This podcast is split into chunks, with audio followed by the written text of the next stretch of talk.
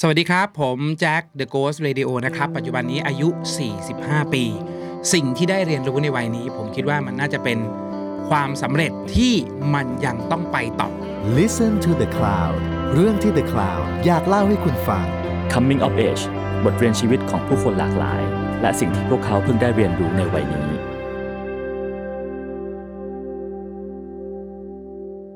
สวัสดีครับ นี่คือรายการ Coming of Age กับผม ทรงกรดบางยี่ขันธ์นะครับ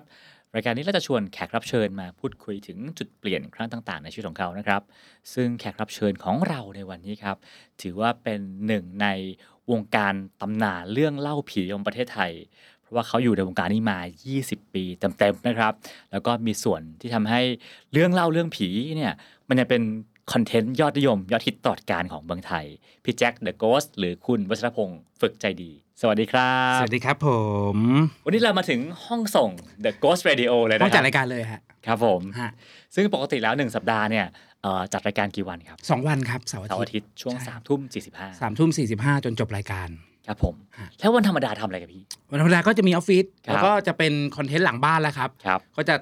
อ่าน้องๆก็จะมาดูว่าไอ้ตลอดสัปดาห์ที่ผ่านมาทั้งเสาร์ทั้งอาทิตย์น่ะทั้ง 18 เรื่องของเราอะ ครับ เอาไปทำอะไรได้บ้าง อืม เช่น เอาไปขยายต่อเอาไปทำเป็นซีนหลอน เดี๋ยวจะไปทำเป็นแอนิเมชันแล้วก็เอาไปทำเป็นคอนเทนต์ต่างๆ เพื่อต่อยอดจากเรื่องเล่า ครับ เรื่องเดียว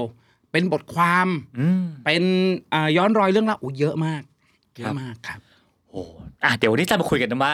การแตกยอดจากเรื่อง ครับ เล่าเรื่องผีกลายมาเป็นอะไรต่อมีอะไรมันเป็นยังไงนะครับ ครับ ทีนี้ขอย้อนกลับไปหาวัยเด็กของพี่แจ็คสักนิดนึงฮะ ฮะ วัยเด็กพี่แจ็คโตมากับอะไรพี่ ผมโตมากับสังคมที่บ้านจนบ้านจนก่อน จังหวัดอะไรฮะ จังหวัดกรุงเทพนี่แหละครับ ครับ แล้วก็เรียนป .1 ถึงป .6 จบแค่นั้น คุณพ่อคุณแม่ไม่มีตังค์ส่งต่อ โหคือ เรี เห ยนต่อตุผลที่ต้องออกเพราะว่าไม่มีตังค์ส่ง ไม่มีตังค์ไม่มีตัง ครั ค์ บ เรียน ไม่มีตังค์เรียนไม่สามารถที่จะหาเงินมาจ่ายค่าเทอมได้ เพราะว่า ครับ เงินที่บ้านนะตอนนั้นคือใช้วันต่อวัน ครับ ที่คุณพ่อคุณแม่เขาหามาได้อะไรเงี้ยก็เลยจบแค่ป .6 อืม แล้วก็โตขึ้นมาจากการทำงาน ครับ จากการทำงานเข้าไปทำนู่นทำนี่อะไรอย่างเงี้ยครับ ใช้ชีวิตโลดโผน อืม เจออุปสรรคเยอะทำงานมาเยอะเนี่ย อืม โตมาแบบนั้นเลย โตมาจากความแข็งแกร่งผมว่า อืมครับ แล้วแล้วในชีวิตที่บอกว่าทำงานนู่นทำงานนี้ได้ลองอะไรทำอะไรมาแล้วบ้างฮะ อะไรบ้างอ่ะที่ไม่ได้ทำดีกว่า ผมมาจบป .6 จบปุ๊บสิ่งแรกที่ผมทำก่อนคือเป็นเด็กเสิร์ฟ ครับ ร้านบะหมี่ อืม ร้านบะหมี่ตรงแฟดเอ่อแฟดห้วยขวาง ครับ ตรงตลาดห้วยขวางนะครับจากร้านบะหมี่เสร็จปุ๊บก็เลเล่ล่อนไปอยู่ที่จันทบุรี ครับ ก็ไปอยู่ที่จันทบุรีไปเป็นเด็กปั๊ม อืม อยู่ที่จันทบุรี จากเด็กปั๊มที่จันทบุรีเข้ามาอยู่ที่นนทบุรี ครับ มาทำโรงงานกระเป๋า อืม อยู่ที่ซอยเลวดี ครับ จากโรงงานกระเป๋า ไปทำโรงงานส่งน้ำโพลาริส ครับ สมัยนั้นยังเป็นบริษัทโพลาริสอยู่ ครับ อยู่ตรงแยกแคราย อืม จากบริษัทโพลาริสเลเหเลเลเหเล่ร่อน กลายไปเป็นช่างซ่อมคอมพิวเตอร์ อืม มันก้าวกระโดด เอ มาก อ ไปเหมือนไปไปฝึกงานในพันทิปก่อนครับ ไป ในห้างพันทิป ห้างพันทิปพลาซ่าเลย ครับผม สมัยนั้นมันบูมมาก ครับ แล้วก็จะมีร้านขายคอมพิวเตอร์เยอะมาก อือืม เราก็จะเป็นลูกมือ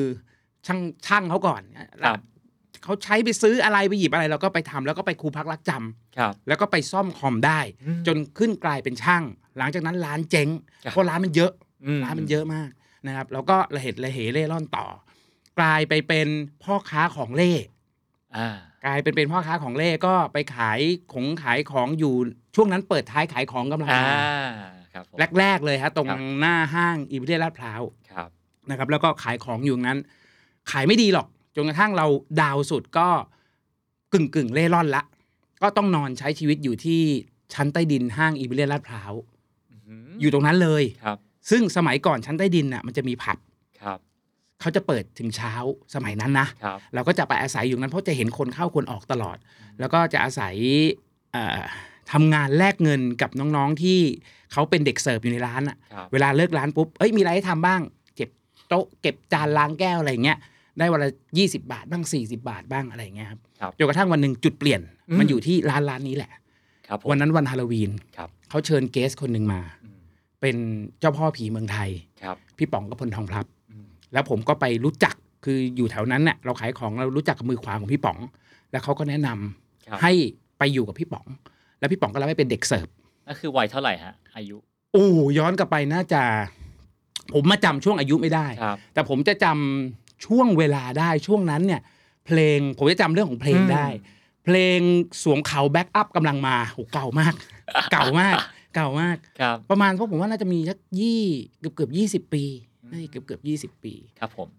ก็ไปทำงานกับพี่ป๋อง พี่ปองครับ ที่ร้าน ที่ร้านเดอะ ข้ว ช็อ ต้ c ม คลับผลโยธินสิบสอง อ๋อ ร้านเดอะช็อกคลับ ร้านเดอะช็อ c คลับสมัยนั้นไม่มีร้านข้าวต้มเป็นร้านเด ครั อะ บ ช็อ c คลับเขามีสาขาแรกคือที่อตก ครับ แล้วก็อันนี้คือสาขาสองผมไปอยู่ที่นั่น ก็เป็นเหมือนพนักงานในร้านเด็กเสิร์ฟ ไปเด็กเสิร์ฟเลย เนี่ยฮะ กินอยู่เสร็จเลย อืม อะไรอย่างเงี้ย ครับ แล้วแล้วชีวิตมาเข้าสู่วงการจัดรายการเรื่องผีได้ไงพี่ คือเราอยู่กับพี่ป๋องมาตอนนั้นอยู่มาสักน่าจะปีกว่าละแล้วแน่นอนว่าพี่ป๋องก็จะจัดรายการช่วงกลางคืน ครับ เที่ยงคืนเสาร์อาทิตย์ที่ FM 94 ในยุคนั้น ครับ สมัยนี้ก็จะเป็น EFM ครับ สมัยนั้นสถานีอยู่ที่สถานีดับเพลิงสุทธิสาร ครับ นะครับมีอยู่วันหนึ่งคือเหมือนกับทีมงานพี่ป๋องแกไม่พอ อืม แล้วแกก็หาเด็กที่ร้านอะไปช่วยแกหลังไม้ไปช่วยหยิบจับนู่นนี่นั่นอะไรอย่างเงี้ย ครับ แล้วช่วงนั้นร้านมันปิดประมาณสักห้าทุ่มเที่ยงคืน ครับ เราก็ไป อืม พี่ผมอาสาผมอยากไปอะไรอย่างเงี้ยครับ ก็ไปช่วยแกอยู่ที่สถานี ไปดูวิธีการจัดรายการ ประมาณสักน่าจะเกือบเกือบสองปี อ๋อแปลว่าจากครั้งแรกที่ไปบอกว่าคนขาดหลังจากนั้นก็ไปเรื่อย ไปเรื่อยๆไปเรื่อยๆไปช่วยแบบอยู่หลังไม้เลย คือมีเวลาพวกผมไปมีเวลาพวกผม ๆ ไป ทำไม เพราะ พี่ทำไมถึงอยาก มัน ไป สนุก เพราะเราอะเคยตอนที่เราทำงานอยู่โรงงานกระเป๋าที่ซอยเลวดีอะ ครับ เราเป็นแฟนรายการไนตี้ช็อคมาก่อน อ่ เราฟังพี่พี่ๆโก้พริ้วนราชบุรี อืม พี่บอยของโก้เขาเดินสาย แล้วเรารู้สึกว่าโอ้รายการผีเนี่ยมันคือเพื่อนยามดึกของคนทำงานโรงงาน ครับ เขาต้องรอเสาร์อาทิตย์ เพื่อที่จะรอฟังรายการเสาร์อาทิตย์เที่ยงคืนด้วยนะ ครับ ถึงจะได้ฟัง ครับ ไม่ไม่มีให้ฟังทุกวันด้วยอะไรเงี้ย อ่า พอถึงเสาร์อาทิตย์ปุ๊บอุ้ยเรารอที่จะฟัง อืม เราก็เป็นแฟนรายการพี่ป๋องเรื่อยมา ครับ จนวันหนึ่งเราได้เจอพี่ป๋อง อืม แล้วมันมีโอกาสที่ทำให้เราได้เข้าไปในห้องจัดรายการ อืม ที่พี่ป๋องเขาจัดรายการอยู่ เราก็เราอาสาเลยครับ ไม่คิดอะไรเยอะเลย ครับ ไป อืม ปีกว่า แล้วเหตุการณ์ที่เป็นจุดเปลี่ยน จนกลายเป็นได้ไปเป็นผู้จัดรายการนี่คืออะไรพี่ ๆช่วงท้ายของ The Shock อ่ะ นอกจากเล่าเรื่องผีแล้วเขาจะมีช่วงตอบจดหมาย อืม เขาจะเอาน้องๆทีมงานมานั่ง ครับ แล้วก็อ่านจดหมายเป็นจดหมายจริง ๆ ที่ส่งมาตู้ปอนอเดอะช็อคจริง ครับ ๆ อ่านของแฟนรายการออกอากาศ ยุค พี่ นั้น ป๋อง เยอะ อ่าน เยอะไหมพี่ เยอะ เยอะแค่ไหนพี่ เยอะแบบผมว่าคืนหนึ่งมีประมาณสัก4ี่ห้าฉบับ า ต่อคืนที่เรา ครับ ต้องนั่งอ่านกัน อืม แล้วพี่ป๋องแกจะเอาคัดจดหมายมาเนี่ยปึ้งขนาดเนี้ยแล้วแกจะมาแกะ แกจะมาแกะ เอาแกจะมีคัตเตอร์หนึ่ง ครับ กรีดแกะ อ๋อ อันนี้อ่ะอันนี้เอา อันนี้เอาแกก็จะคัดเลือกมาให้น้องๆอ่าน ครับ แล้วเราก็มีโอกาสได้ไปแจมออกอากาศครั้งแรก กับพี่ป๋อง คือแจมร่วมกับน้องๆคนอื่นๆนะนะครับ ครับ ก็ได้พูดออกอากาศ อืม แล้วหลังจากนั้นเราก็ได้แจมเรื่อยๆแจมเรื่อยๆแจมเรื่อยๆจนกระทั่งจุดเปลี่ยนจริงๆอ่ะเอ่อมันมีอยู่วันหนึ่งครับ ตอนนั้นเราอยู่กับพี่ป๋องช่วยหลังหลังไม่มาน่าจะเกือบเกือบๆสองปีแล้ว ครับ มีอยู่วันหนึ่งพี่ป๋องไปเที่ยว อืม ไปเที่ยวพัทยา ครับ แล้วก็พี่แฮงค์มือขวาของพี่ป๋องก็ไปด้วย แล้วไม่มีใครจัดรายการ อืม แล้วมีอยู่วันหนึ่งเขาก็แจ็ควันนี้มึงจัดรายการนะ อืม แล้วผมก็ผมช็อกก่อนเฮ้ยเฮ้ยทำไมให้ผมจัดรายการเด็กจบป .6 ไม่มีความรู้เรื่องจัดรายการแต่อยู่ข้างหลังพี่ป๋องมาโดยตลอด ครับ มองเห็นวิธีการพี่ป๋องจัดรายการมาโดยตลอด อืม มองเห็นว่าพี่ป๋องสไลด์มิกเซอร์ยังไง โหจัดนี่คือต้องสไลด์มิกเซอร์เอง ทำเองเดอะ โอ้ ช็อคคือรายการต้องคุมเอง เหมือนทุกวันนี้ที่ผมทำคือต้องคุมครับ เอง ให้ใครคุมไม่ได้ จังหวะมันไม่ได้ อ่า คือถ้าเป็นรายการเพลงทั่วไปเขาจะมีคอนโทรล อ่าใช่ใช่ใช่ แล้วเรานั่งจัดรายการ เออพูดเฉย ใช่ครับ แต่เราทำไม่ได้ เพราะเราต้องคุมซาวด์ ๆ จังหวะที่ไม่มีอะไรพูดเราต้องดันซาวหลอนๆขึ้นไป ครับ แล้วก็จังหวะที่เรื่องเล่า เราต้องคอซาวให้มันพอดีกับเรื่องเล่า นั่นคือเสน่ห์ของรายการผี เพราะฉะนั้นการที่บอกว่าให้เด็กจบป .6 คนหนึงเนี่ย ครับ มาจัดรายการมันจึงไม่ใช่แค่มาพูด มันต้องจัดทั้งรายการโฮทั้งรายการให้อยู่ ใช่สามชั่วโมง มันเป็นรายการทอล์กสามชั่วโมง ซึ่งณตอนนั้นไม่มีใครมาแทนพี่ป๋องได้ ครั นะ บ ไม่มีใครมาจัดรายการต่อให้เก่งมาขนาดไหน อ่า จัดรายการแทนพี่ป๋องโดนด่าทุกคน นี่คือรายการสดทางวิทยุฟังกันทั้งประเทศ ใช่ครับณตอนนั้นมันมันดังฟังกันทั้งประเทศอ่ะ อ่า แล้วคนรอฟังพี่ป๋อง ครับ แล้ววันหนึ่งพี่ป๋องไม่จัดรายการ แล้วเป็นใครก็ไม่รู้ อืม จากไอเด็กคนหนึ่งที่แจมอยู่หลังไมค์วันเนี้ยมึงขึ้นมาจัดรายการอ่ะ ซึ่งอายุน่าจะสัก 20อะไรอย่างเงี้ยนะฮะ น่าจะ 20 20 กว่ากว่าๆกำลังสดเลยช่วงนั้นอ่ะ แล้วแล้วผลเป็นไงฮะ พูดอะไรก็ไม่รู้พัดน้ำไหลไฟดับ เออ พูดไม่รู้เรื่องพูดจนคนเพจมาด่าสมัยก่อนจะมีเพจเจอร์หนึ่ง ครั ห้าสอบ งเรียกเดอะช็อก อ่า คนมาด่าถึงบุพการีอ่ะ เฮ้ย จัดรายการอย่างเงี้ยไปกินนมแม่นอนไป คือแน่นอนว่าการที่เขาจะพิมพ์มาด่าเราได้เนี่ยเขาต้องโทรผ่าน call center อ่า เขาต้องด่าเราผ่าน call center แล้ว call center ก็ต้องพิมพ์ อ่า มาด่าเราอ่ะเราโอ้โหมีแต่ข้อความด่า แต่ เดี๋ยวมันมันแย่ยังไงตอนนั้นน่ะ ผมพูดไม่รู้เรื่อง อ่า ผมจัดอะไรก็ไม่รู้ ซึ่งปกติเนี่ยไอ้คอนเทนต์ส่วนใหญ่มันจะอยู่ที่คนโทรมาเล่า ใช่ พิธีกรอาจจะไม่ได้พูดอะไรมาก ใช่ แต่อย่าลืมว่าไอ้ตอนที่จังหวะรอคนโทรมาเล่าอ่ะ อ่า มันไม่มีสายสายสายที่ต่อเนื่องเหมือนทุกวันนี้นะ อ่า สมัยก่อนรับสายสด อ่า ถ้าไม่มีใครโทรมาเล่า เราจะต้องหาอะไรมาพูดอ่ะ เปิดเพลงไม่ได้อะ ไม่ได้ครับ รายการผีเปิดเพลงไม่ได้ แล้วสมัยนั้นเพลงยังไม่หลากหลาย อ่า จะแก้ไขยังไงเราก็พูดไปเรื่อยครับเอาเอ้ยข่าวเอ้ยตอนนั้นมีบุญทวีสังกพันธ์เอาบุญทวีสังกพันธ์มาอ่าน อ่านเพื่อรอเวลาแล้วก็เหล อ่า ทีมงานเมื่อไหร่จะจะจะหาเรื่องมาได้นะ บุญทวีสังกพันธ์เสร็จเรื่องยังไม่มาเอาลงหนัง S S F มาอ่านต่อ า อยู่อย่างเงี้ยครับเกรง ครั อบ ยู่อย่างเงี้ยทั้งคืนจนกระทั่งคืนนั้นมันผ่านไปได้ ครับ ผ่านแบบทุลักทุเลมาก วันรุ่งขึ้นพี่ป๋องกลับ ครับ สโลว์สเลมาเลยไอ้แจ๊คเมื่อคืนเป็นไงวะเขาก็ไปหยิบเพจเจอร์มาแล้วก็ ครับ ดูเพจเจอร์ย้อนหลัง อืม โอ้โห มีแต่คนด่า เออ ผมผมเกือบท้อนะ แต่พี่ป๋องเขาบอกว่าไอ้แจ๊คมึงจำไว้อย่างหนึ่งถ้ามึงจะจัดรายการมึง มึงจะเป็นคนจัดรายการ เป็นคนของประชาชน มึงจะต้องทำใจให้ได้กับเรื่องของการคอมเมนต์ อืม การถูกด่า เพราะกูเคยถูกด่ามาก่อน ครั้งแรกย้อนกลับไปที่ป๋องจัดรายการดึกดึกๆหมึกสีม่วง โหนานมาก นานมากครับ สมัยนั้นเขากำลังหาคอนเทนต์เกี่ยวกับหลังเที่ยงคืนต้องทำรายการอะไร อืม พี่ป๋องแฉะฉีกเลย ผมทำรายการผีครับ อืม โดนด่าทำวันแรกรายการอะไรวะอะไรอย่างเงี้ย คนไม่เข้าใจ พอวันหนึ่งคนน่ะเข้าใจแก ครับ เหมือนกันพี่ป๋องก็ให้กำลังใจว่า เดี๋ยววันหนึ่งอ่ะคนจะเข้าใจเองว่า พี่ป๋องอ่ะตัวกูเนี่ยจัดรายการไม่ได้ตลอดหรอก มันต้องมีคนสลับแทนมันต้องมี อืม ตัวแทนอะไรอย่างเงี้ย หลังจากนั้นผมก็ได้รับโอกาสจัดรายการเรื่อยๆ แต่ไม่ได้ ครับ แบบ หลังจากวันนั้นแล้วจัดเลยนะไม่ พักหัวใจก่อนโอ้โหคอมเมน อื ต์ ม โหดมากอะไรอย่างเงี้ย ฮะแล้วพอ ผม ที่กลับมาจัดครั้งใหม่ ๆ เราเตรียมตัวมาดีขึ้นไหมฮะ เออผมผมเตรียมใจมาดีขึ้นดีกว่า อืม ผมมีสมาธิกับมันมากขึ้น ครับ ผมมีประสบการณ์มันค่อยๆ เก็บสะสมประสบการณ์ไปเรื่อยมากกว่าครับอันไหนที่มันเป็นข้อผิดพลาดข้อผิดพลาดสมัยก่อนของผมอะหลักๆ เลยที่ทุกวันเนี้ยผมยังโกรธตัวเองอยู่ อืม หัวร้อน อืม เวลาใครโทรมาเล่าเรื่องไม่น่ากลัว ออ เราจะมีอาการน้ำเสียงหงุดหงิด เออ หงุดหงิดแบบคนฟังรู้อะ อืม บางทีตัดบทคนเล่า อันนี้ผมก็ยอมรับตรงๆ ซึ่งผมก็พูดทุกที่ว่าเฮ้ยสมัยก่อนผมเป็นอย่างนั้นจริง ๆ ครับ นะครับด้วยความที่หัวร้อนของเรา แล้วก็คนฟังผมไม่คิดว่ามันคือวิทยุใครจะมาเห็นหน้าเราวะ เออ แต่ทั้งหมดเลยอ่ะมันถูกถ่ายทอดผ่านทางเสียง น้ำเสียงมันออก ครับ นะครับ ผมก็เก็บประสบการณ์นะมาเรื่อยๆ ก็ค่อยๆ ใจเย็นขึ้น แต่ก็มีบ้างสมัยก่อน ครับ คือแบบ ที่หนึ่งเลย ไอ้แจ็คสายสินครับสมัยก่อนฉายาเนี่ย หัวร้อน อืมซึ่งพี่แจ็คก็ค่อยๆสะสม ครับ ชื่อเสียงประสบการณ์มาเรื่อ ค ย รับ ๆ จนถึงวันหนึ่งก็เริ่มเริ่มเป็นที่รู้จักมากขึ้น ณตอนนั้น เริ่มดัง ใช่ใช่ครับ ดังแค่ไหนพี่ ดังแค่ไหนคือถ้ามีป๋องกระพลทองพลับก็ต้องมีแจ็คสายสิน อ่าคู่กันเลย คู่กันเลยเป็นคู่หูกันเลยครับ เวลาไปออกอีเวนต์ไปออกงานพิธีกรพิธีกรเนี่ยมีพี่ป๋องต้องมีไอ้แจ็ค ดังได้ยังไงพี่ ผมว่ามันเป็นช่วงของการออกไปเดินสายมากกว่า อ่า ไอ้จัดรายการไม่เท่าไหร่ มันจะ ครับ มีช่วงออกไปเดินสายรายงานสด อืม ซึ่งเราอ่ะคือหัวเรือในการออกไปเดินสาย แล้วผมเป็นคนรายงานแล้วมัน อ่า ผมอินและผมกลัวกล้ากล้ากลัวกลัว อืม และไอพี่ป๋องมันก็ชอบ า ชอบคือในที่นี้คือจะสั่งให้มันน่ะเข้าไปไอ้แจ็คมันก็จะมีอารมณ์แบบกล้ากลัวกลัวๆแต่ผลสุดท้ายมันก็ทำ อืม แล้วเรื่องของการอธิบายอ่ะผมโชคดีอย่างหนึ่งคือ ผมได้พี่ป๋องมาเยอะ ครับ เรื่องของการพูด พูด ให้คนเข้าใจพูดให้เป็นสามเหลี่ยมอันนี้พี่ป๋องจะสอนบ่อยมาก ครับ ใครทำอะไรที่ไหนเมื่อไหร่ อืม ผมเก็บได้ครบหมด เวลาไปสถานที่หนึ่งเนี่ย ผมก็จะรายงาน ให้ทุกคนได้เห็นภาพ แล้วก็จะมีช็อตตื่นเต้นก็คือตื่นเต้น ถ้าไม่เจออะไรก็คือไม่เจออะไร ครับ แล้วพอมันยิ่ง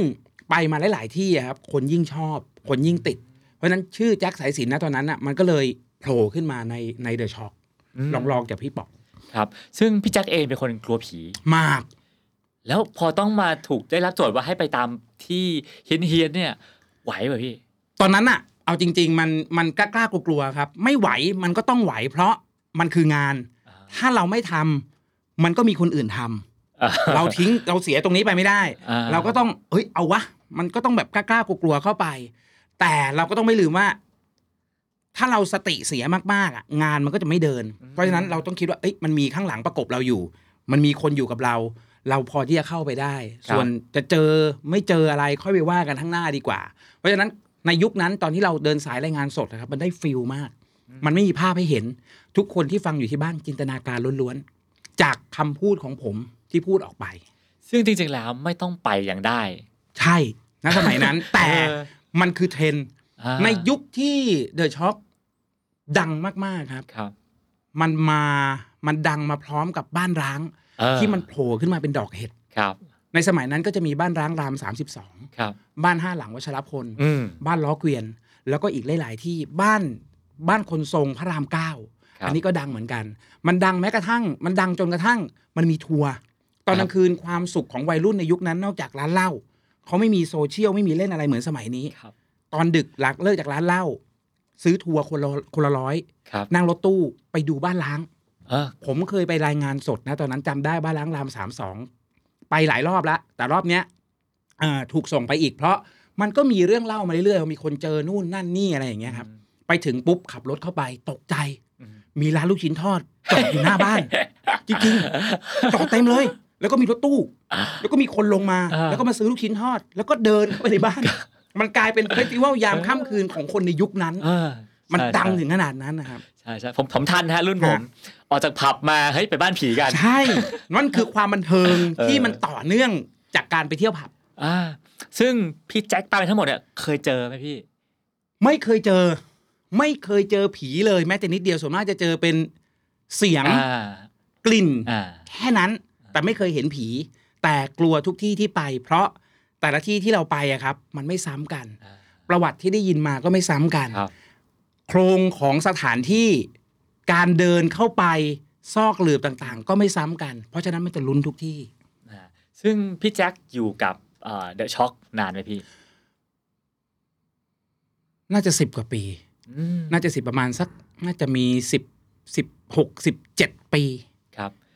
16 ซึ่งจุด 17 เปลี่ยนข้อสำคัญคือการออกจากเดอะช็อคน่าจะเป็นจุดเปลี่ยนข้อสำคัญ ใช่ครับอันนั้นคือจุดเปลี่ยนจุดเป มัน ลี่ยน เกิดอะไรขึ้นพี่ถ้าวันนี้มองย้อนกลับไป อืม เป็นยังไงบ้างเหตุการณ์นั้นพี่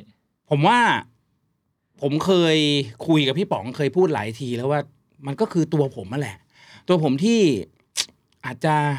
เป็นเรื่องของอีโก้มากกว่าครับเป็นเรื่องของอีโก้ดังนั้น วัย เราก็ สาม รู้ สิบ ตัว กว่าๆเนาะใช่ไหม ใช่ครับกำลังแบบดังอ่ะ เออ มันมีหัวโขนเราครอบอยู่ อ่า ผมไม่เอาใครนะตอนนั้น พี่ป๋องเปิ คื ด อดั ร้าง น จนไม่เอาใครอย่างเงี้ยเหรอพี่ ใช่ โอ้โห แย่มากนะครับ พี่ป๋องเปิดร้านข้าวต้ม เออ ก็จะมีแฟนรายการมา ครับ เขาอยากมาเจอทีมงานมาอยากมาเจอพี่ป๋องพี่ป๋องก็จะวิ่งออกไปรับคง อืม รับแขกอะไรอย่างเงี้ย ส่วนผมจะอยู่ในออฟฟิศ ครับ นั่งอยู่หน้าคอมพิวเตอร์เล่นเกม ครับ เปิดเว็บทำนู่นนี่นั่นไม่ออกมาหาแฟนรายการเลย ครับ ไม่เคยออกมานานๆจะออกมาที นอกจากพี่ป๋องแบบไอ้แจ็คมึงออกไปไปดูแฟนรายการหน่อยเลยก็ อ่า เดินออกไป เสร็จปุ๊บก็เหมือนแบบขอไปทีอ่ะ อืม แล้วผมก็เข้ามาออฟฟิศต่อ อืม จนแบบมันเนี้ยมันสะสมมาเรื่อยๆสะสมมาเรื่อยๆแล้วก็งานของเราดรอปงานเราดรอปในที่นี้คือพี่ป๋องใช้ให้ไปทำงาน ให้ไปเก็บเช็คลูกค้าไม่ไป ไม่ตื่นขี้เกียจนอนดึก อะนอนดึกแล้วเช้าโอ้โหไม่ไหวอะแล้วเราก็ไม่ได้บอกแกว่าวันนี้ไม่ได้ไป มีวันหนึ่งแกโทรมาเฮ้ยแจ็คไปเก็บที่นี่ยังยังเลยพี่ผมว่าผมจะไปพรุ่งนี้ โอ้โหแกไอ้รวย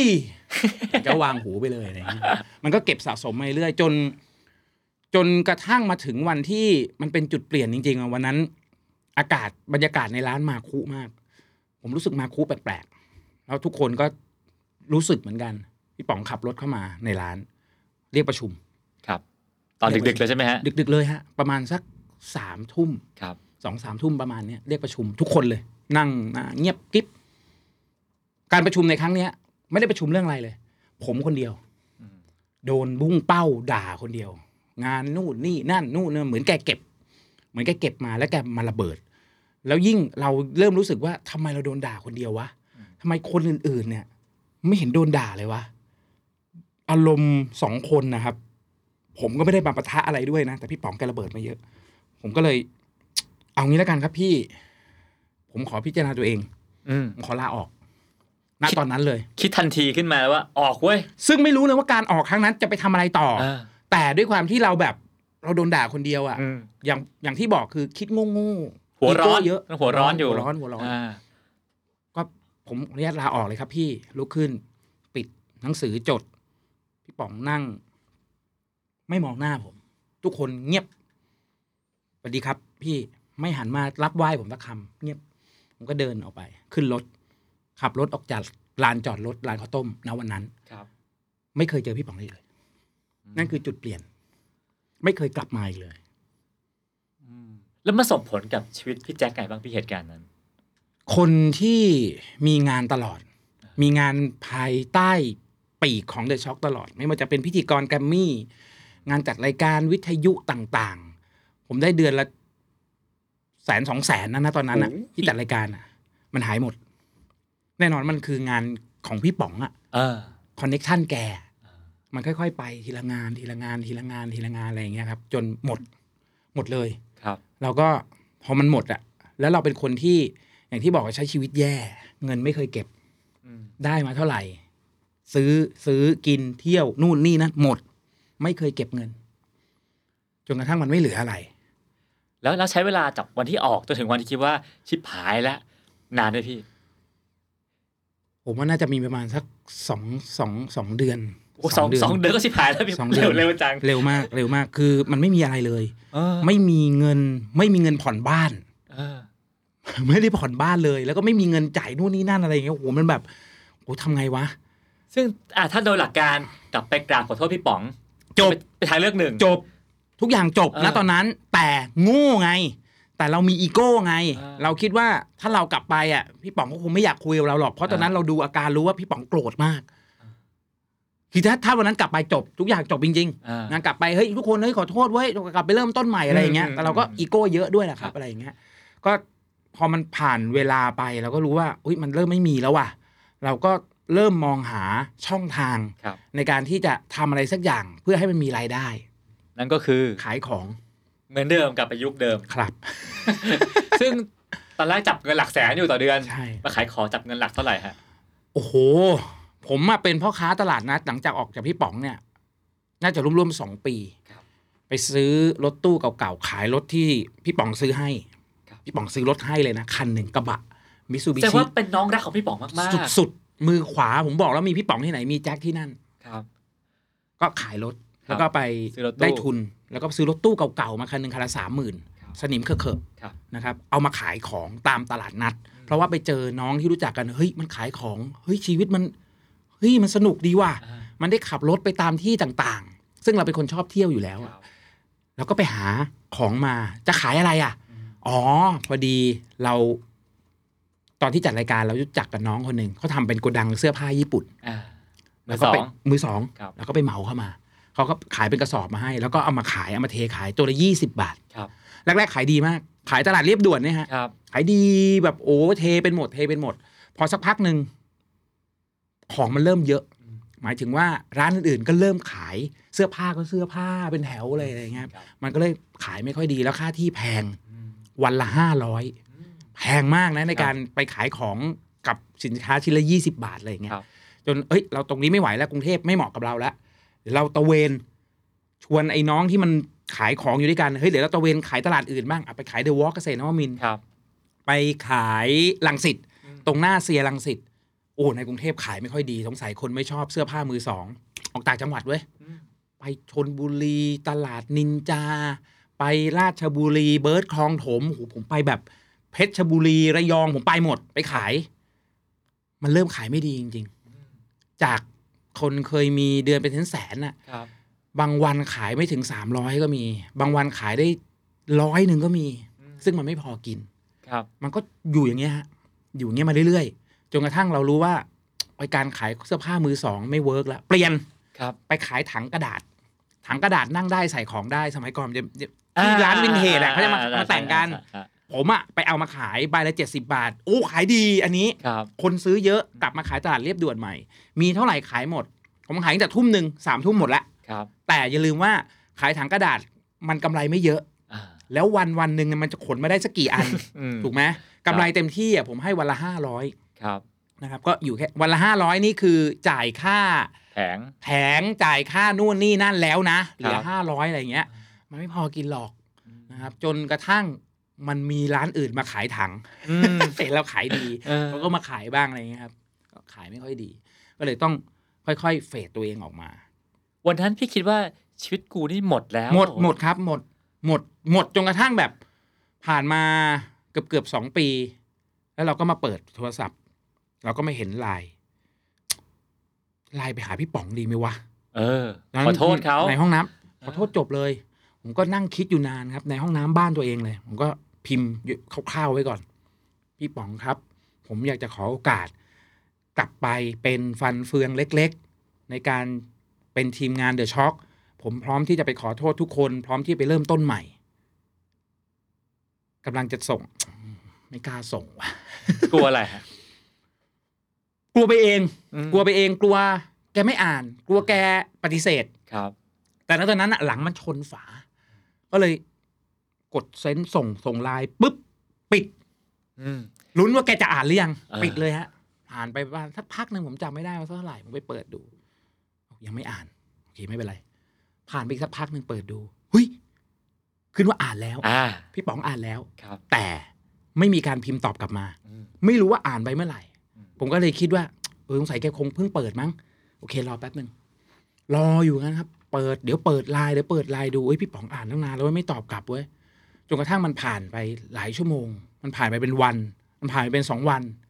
เข้าใจแล้วว่าพี่ป๋องไม่ตอบ อืมได้คำตอบแล้วว่าแกไม่เอา ไม่ตอบ ใช่ อ่า แกไม่เอา ก็เลย ยังไงวะ ก็เคว้ง อืม เคว้งคว้างต่อ ยุคนั้นมันโชคดีอย่างหนึ่งครับ มันกำลังเข้าสู่ยุคเปลี่ยน ครับ ยุคที่อินเทอร์เน็ต อืม สามารถที่จะออกอากาศได้ อืม ยุคของ Facebook ที่กำลังมา ครับ กำลังเริ่มต้นของในยุคของ Facebook ครับ ผมก็เลยมีไอเดียว่าเฮ้ยอยากจะทำรายการผีออนไลน์ อืม ผมมาคิดเลยว่าเฮ้ยผีออนไลน์มันต้องมาณตอนนั้นมันมีอะไรมากระแทกเข้ามาในโสดสมองไม่รู้ว่าเฮ้ยวิทยุอินเทอร์เน็ตเนี่ยมันสามารถที่ออกอากาศได้ อ่า เราไม่ต้องลงทุนเยอะ เราไม่ต้องมีเงินถุงเงินถังในการไปเช่าสถานีวิทยุ ครับ ซึ่งการไปเช่าน่ะ ผมว่าพี่รู้ อืม มันใช้เงินมหาศาลมาก จริงค่าประมู แพงมาก ลค่า ใช่ สัมปทานทั้งหลา ถู ย ก แหละ ต้องนะครับแต่วิทยุอินเทอร์เน็ตมันสามารถแค่ยิงออกอากาศได้เลย ครับ แต่เราจะไปทำยังไงอะที่จะออกอากาศได้ ปรากฏว่า ผมคุยไปคุยมา ไปเจอกับพี่ที่รู้จักกันคนหนึ่ง ครับ ชื่อว่าพี่เอกหรือว่าป๋าเอก ครับ แกมีบ้าน ซึ่งป๋าเอกเนี่ยเคยทำร่วมงานกับเดอะช็อคมาก่อน อืม แกทำ MP3 ให้ให้เดอะช็อคอะไร ค เงี้ รั ย บ ผมก็คุยกันมาตลอด แล้วก็มีวันหนึ่งผมก็โพร่งไอเดียนี้ไปว่าเฮ้ยผมอยากทำรายการวิทยุอินเทอร์เน็ต อืม ชื่อว่า The Ghost Radio ครับ นะตอนนั้นคือชื่อ The Ghost เนี่ยมันมาจากรายการที่มันเป็นช่องเคเบิลที่ผมเคยผลิต ชื่อว่า The Ghost สัมผัสวิญญาณ อืม แล้วรายการมันก็อยู่ได้ไม่นานครับ มันเป็นช่องเคเบิลอะแป๊บๆเดี๋ยวมันก็ไป ครับ แต่ผมน่ะชอบชื่อนี้ ผมก็เลยไปเสนอว่าเฮ้ยผมอยากทำรายการเนี้ยเสาร์อาทิตย์เที่ยงคืนถึงตีสามผมอยากจัดรายการเอง ทำไมถึงไม่ทำวันธรรมดาพี่ ชนเดอะช็อคไปเลย เอ่อผมรู้มาอย่างหนึ่งว่าวันธรรมดาช่วงดึกๆอ่ะคนไม่ฟัง อ่า คนไม่ฟังแล้ว รายการผีที่ดี อย่าลืมว่าผมมาอยู่กับพี่ป๋องมาตลอด รายการผีที่ดีควรมีเสาร์อาทิตย์ ครับ ให้คนฟัง เพราะฉะนั้นผมไม่ได้มองว่าชนเดอะช็อคเพราะเดอะช็อคคือเขาวิทยุ อื เขาไม่ได้มาสนใจเรื่องของอินเทอร์เน็ต แต่ผมมาทำอินเทอร์เน็ต ซึ่งตอนนั้นไม่มีใครทำ ครับ มันก็อาจจะเป็นบริษัทอื่นทำที่มันเกี่ยวกับกีฬา อืม มันเกี่ยวกับอะไรพวกนี้ แต่ผีไม่มีใครทำแน่นอน ครับ ผมก็เลยให้ทำเป็นวิทยุอินเทอร์เน็ตขึ้นมา ปรากฏว่าโชคดีมาก ที่ป๋าเอกแกมีหลังบ้าน แล้วมันมีห้องเล็ก ๆ อยู่ห้องหนึ่ง ครับ ซึ่งห้องนั้นแกทำเป็นห้องอัด อืม แล้วมันมีมิกเซอร์ มันมีไมโครโฟน มันมีอะไรทุกสัทุกอย่างพร้อม ขาดอย่างเดียวแค่อินเทอร์เน็ต ก็แค่ไปติดตั้งโมเด็ม ครับ แล้วก็ยิงออกอากาศทำเว็บไซต์ขึ้นมาชื่อว่า Home Station Radio อืม แล้วตอนนั้นคือไม่ได้คิดเกี่ยวอะไรกับเรื่องผีเลยป๋าเป็นคนคิดขึ้นมาไอเดี๋ยวทำชื่อเว็บไซต์นี้เอาไว้ออกอากาศนะครับผมก็อ่ะโอเค ก็คิดว่าจะทำแล้วก็ไปโพสต์ใน Facebook ของผม ครับ ว่าถ้าผมจะกลับมาจัดรายการผีอ่ะจะมีใครฟังไหม อืม เป็นการโยนหินถามทาง ปรากฏว่าเพื่อนๆใน Facebook เขาก็อุ้ยดีใจจังเลย อยากฟังครับ อยากฟังพี่แจ็คจัดรายการอะไรอย่างเงี้ยรอครับรอครับรอครับ เราก็โพสต์โยนหินถามทางไปแล้วก็ไปเปิดให้ป๋าดูเฮ้ยเนี่ยป๋ามีคนเขาสนใจรอนะ ตอนนั้นเราดีใจมากที่เอ้ยยังมีคนจำเราได้ ครับ ห่างหายไป 2 ปีจนกระทั่งเราวางแล้วว่า เดี๋ยววันที่ 10 ตุลา58 ผมจะเริ่มออกอากาศวันแรก ครับ 10 ตุลา58 มันตรงกับวันเสาร์หรือวันอาทิตย์นี่แหละ อืม ไม่แน่ใจ ผมก็โพสต์เลยว่า 10 ตุลา58 The Ghost Radio คลื่นสยองของคนรุ่นใหม่ จะออกอากาศเที่ยงคืน มาฟังกันได้นะครับ ไม่ได้คาดหวังอะไรเลยฮะ ตอนนั้นก็ อืม อ่ะโอเค ที่ homestationradio.com มันเป็นเว็บไซต์ ครับ เราเข้าข้างตัวเองว่า มันต้องมีคนมาฟังว่ะ อืม จนกระทั่งคืนออกอากาศ 10 ตุลา58 เที่ยงคืน ผมก็เปิดไมโครโฟน มือสั่น พูดมือพูดสั่นแต่คุมตัวเองได้ ครับ จัดรายการ ไม่คิดว่าจะมีจะมีคนมาเล่าเรื่องด้วยซ้ำ เ คืออยากทำออกอากาศไปก่อน ครับ เว้ยว่าเราลองเชิงว่านี่คือการทดลองออกอากาศนะ ปรากฏว่าระหว่างที่เรากำลังพูดอยู่ครับ มีคนโทรมาเป็นเพื่อนใน Facebook อ่า ผมมีเรื่องจะเล่า ครับ ชื่อว่าคุณปั๊ม ครับ ผมมีเรื่องใครมากู้จะมาเล่า อืม อยากมาเล่ากับพี่แจ๊คอะไรอย่างเงี้ยผมว่าเอาโอเคมานั่งคุยกัน แล้วมันเป็นเรื่องแรกที่ออกอากาศ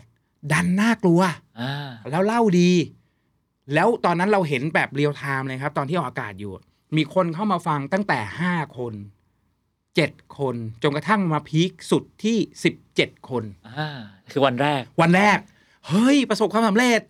17 คน สิบเจ็ดคน เออ จากเว็บไซต์ ครับ ซึ่งมันใหม่มากนะตอนนั้น อ่า คนยังไม่ค่อยแบบรู้ว่า เอ้ยต้องมาฟังเว็บไซต์อะไรอย่างเงี้ยครับ มือถือมันก็ยังไม่ได้วิวัฒนาการขนาดนี้ ครับ คุณจะต้องฟังผ่านโน้ตบุ๊กถ้าเป็นส่วนใหญ่ ครับ ก็ถือว่าประสบความสำเร็จ ปีห้าแปดก็เกือบเกือบสิบปีก่อน เกือบสิบ10 ปีก่อนปี ซึ่ง ห้าแปด ปีนั้นพี่แจ็คอายุเท่าไหร่ฮะ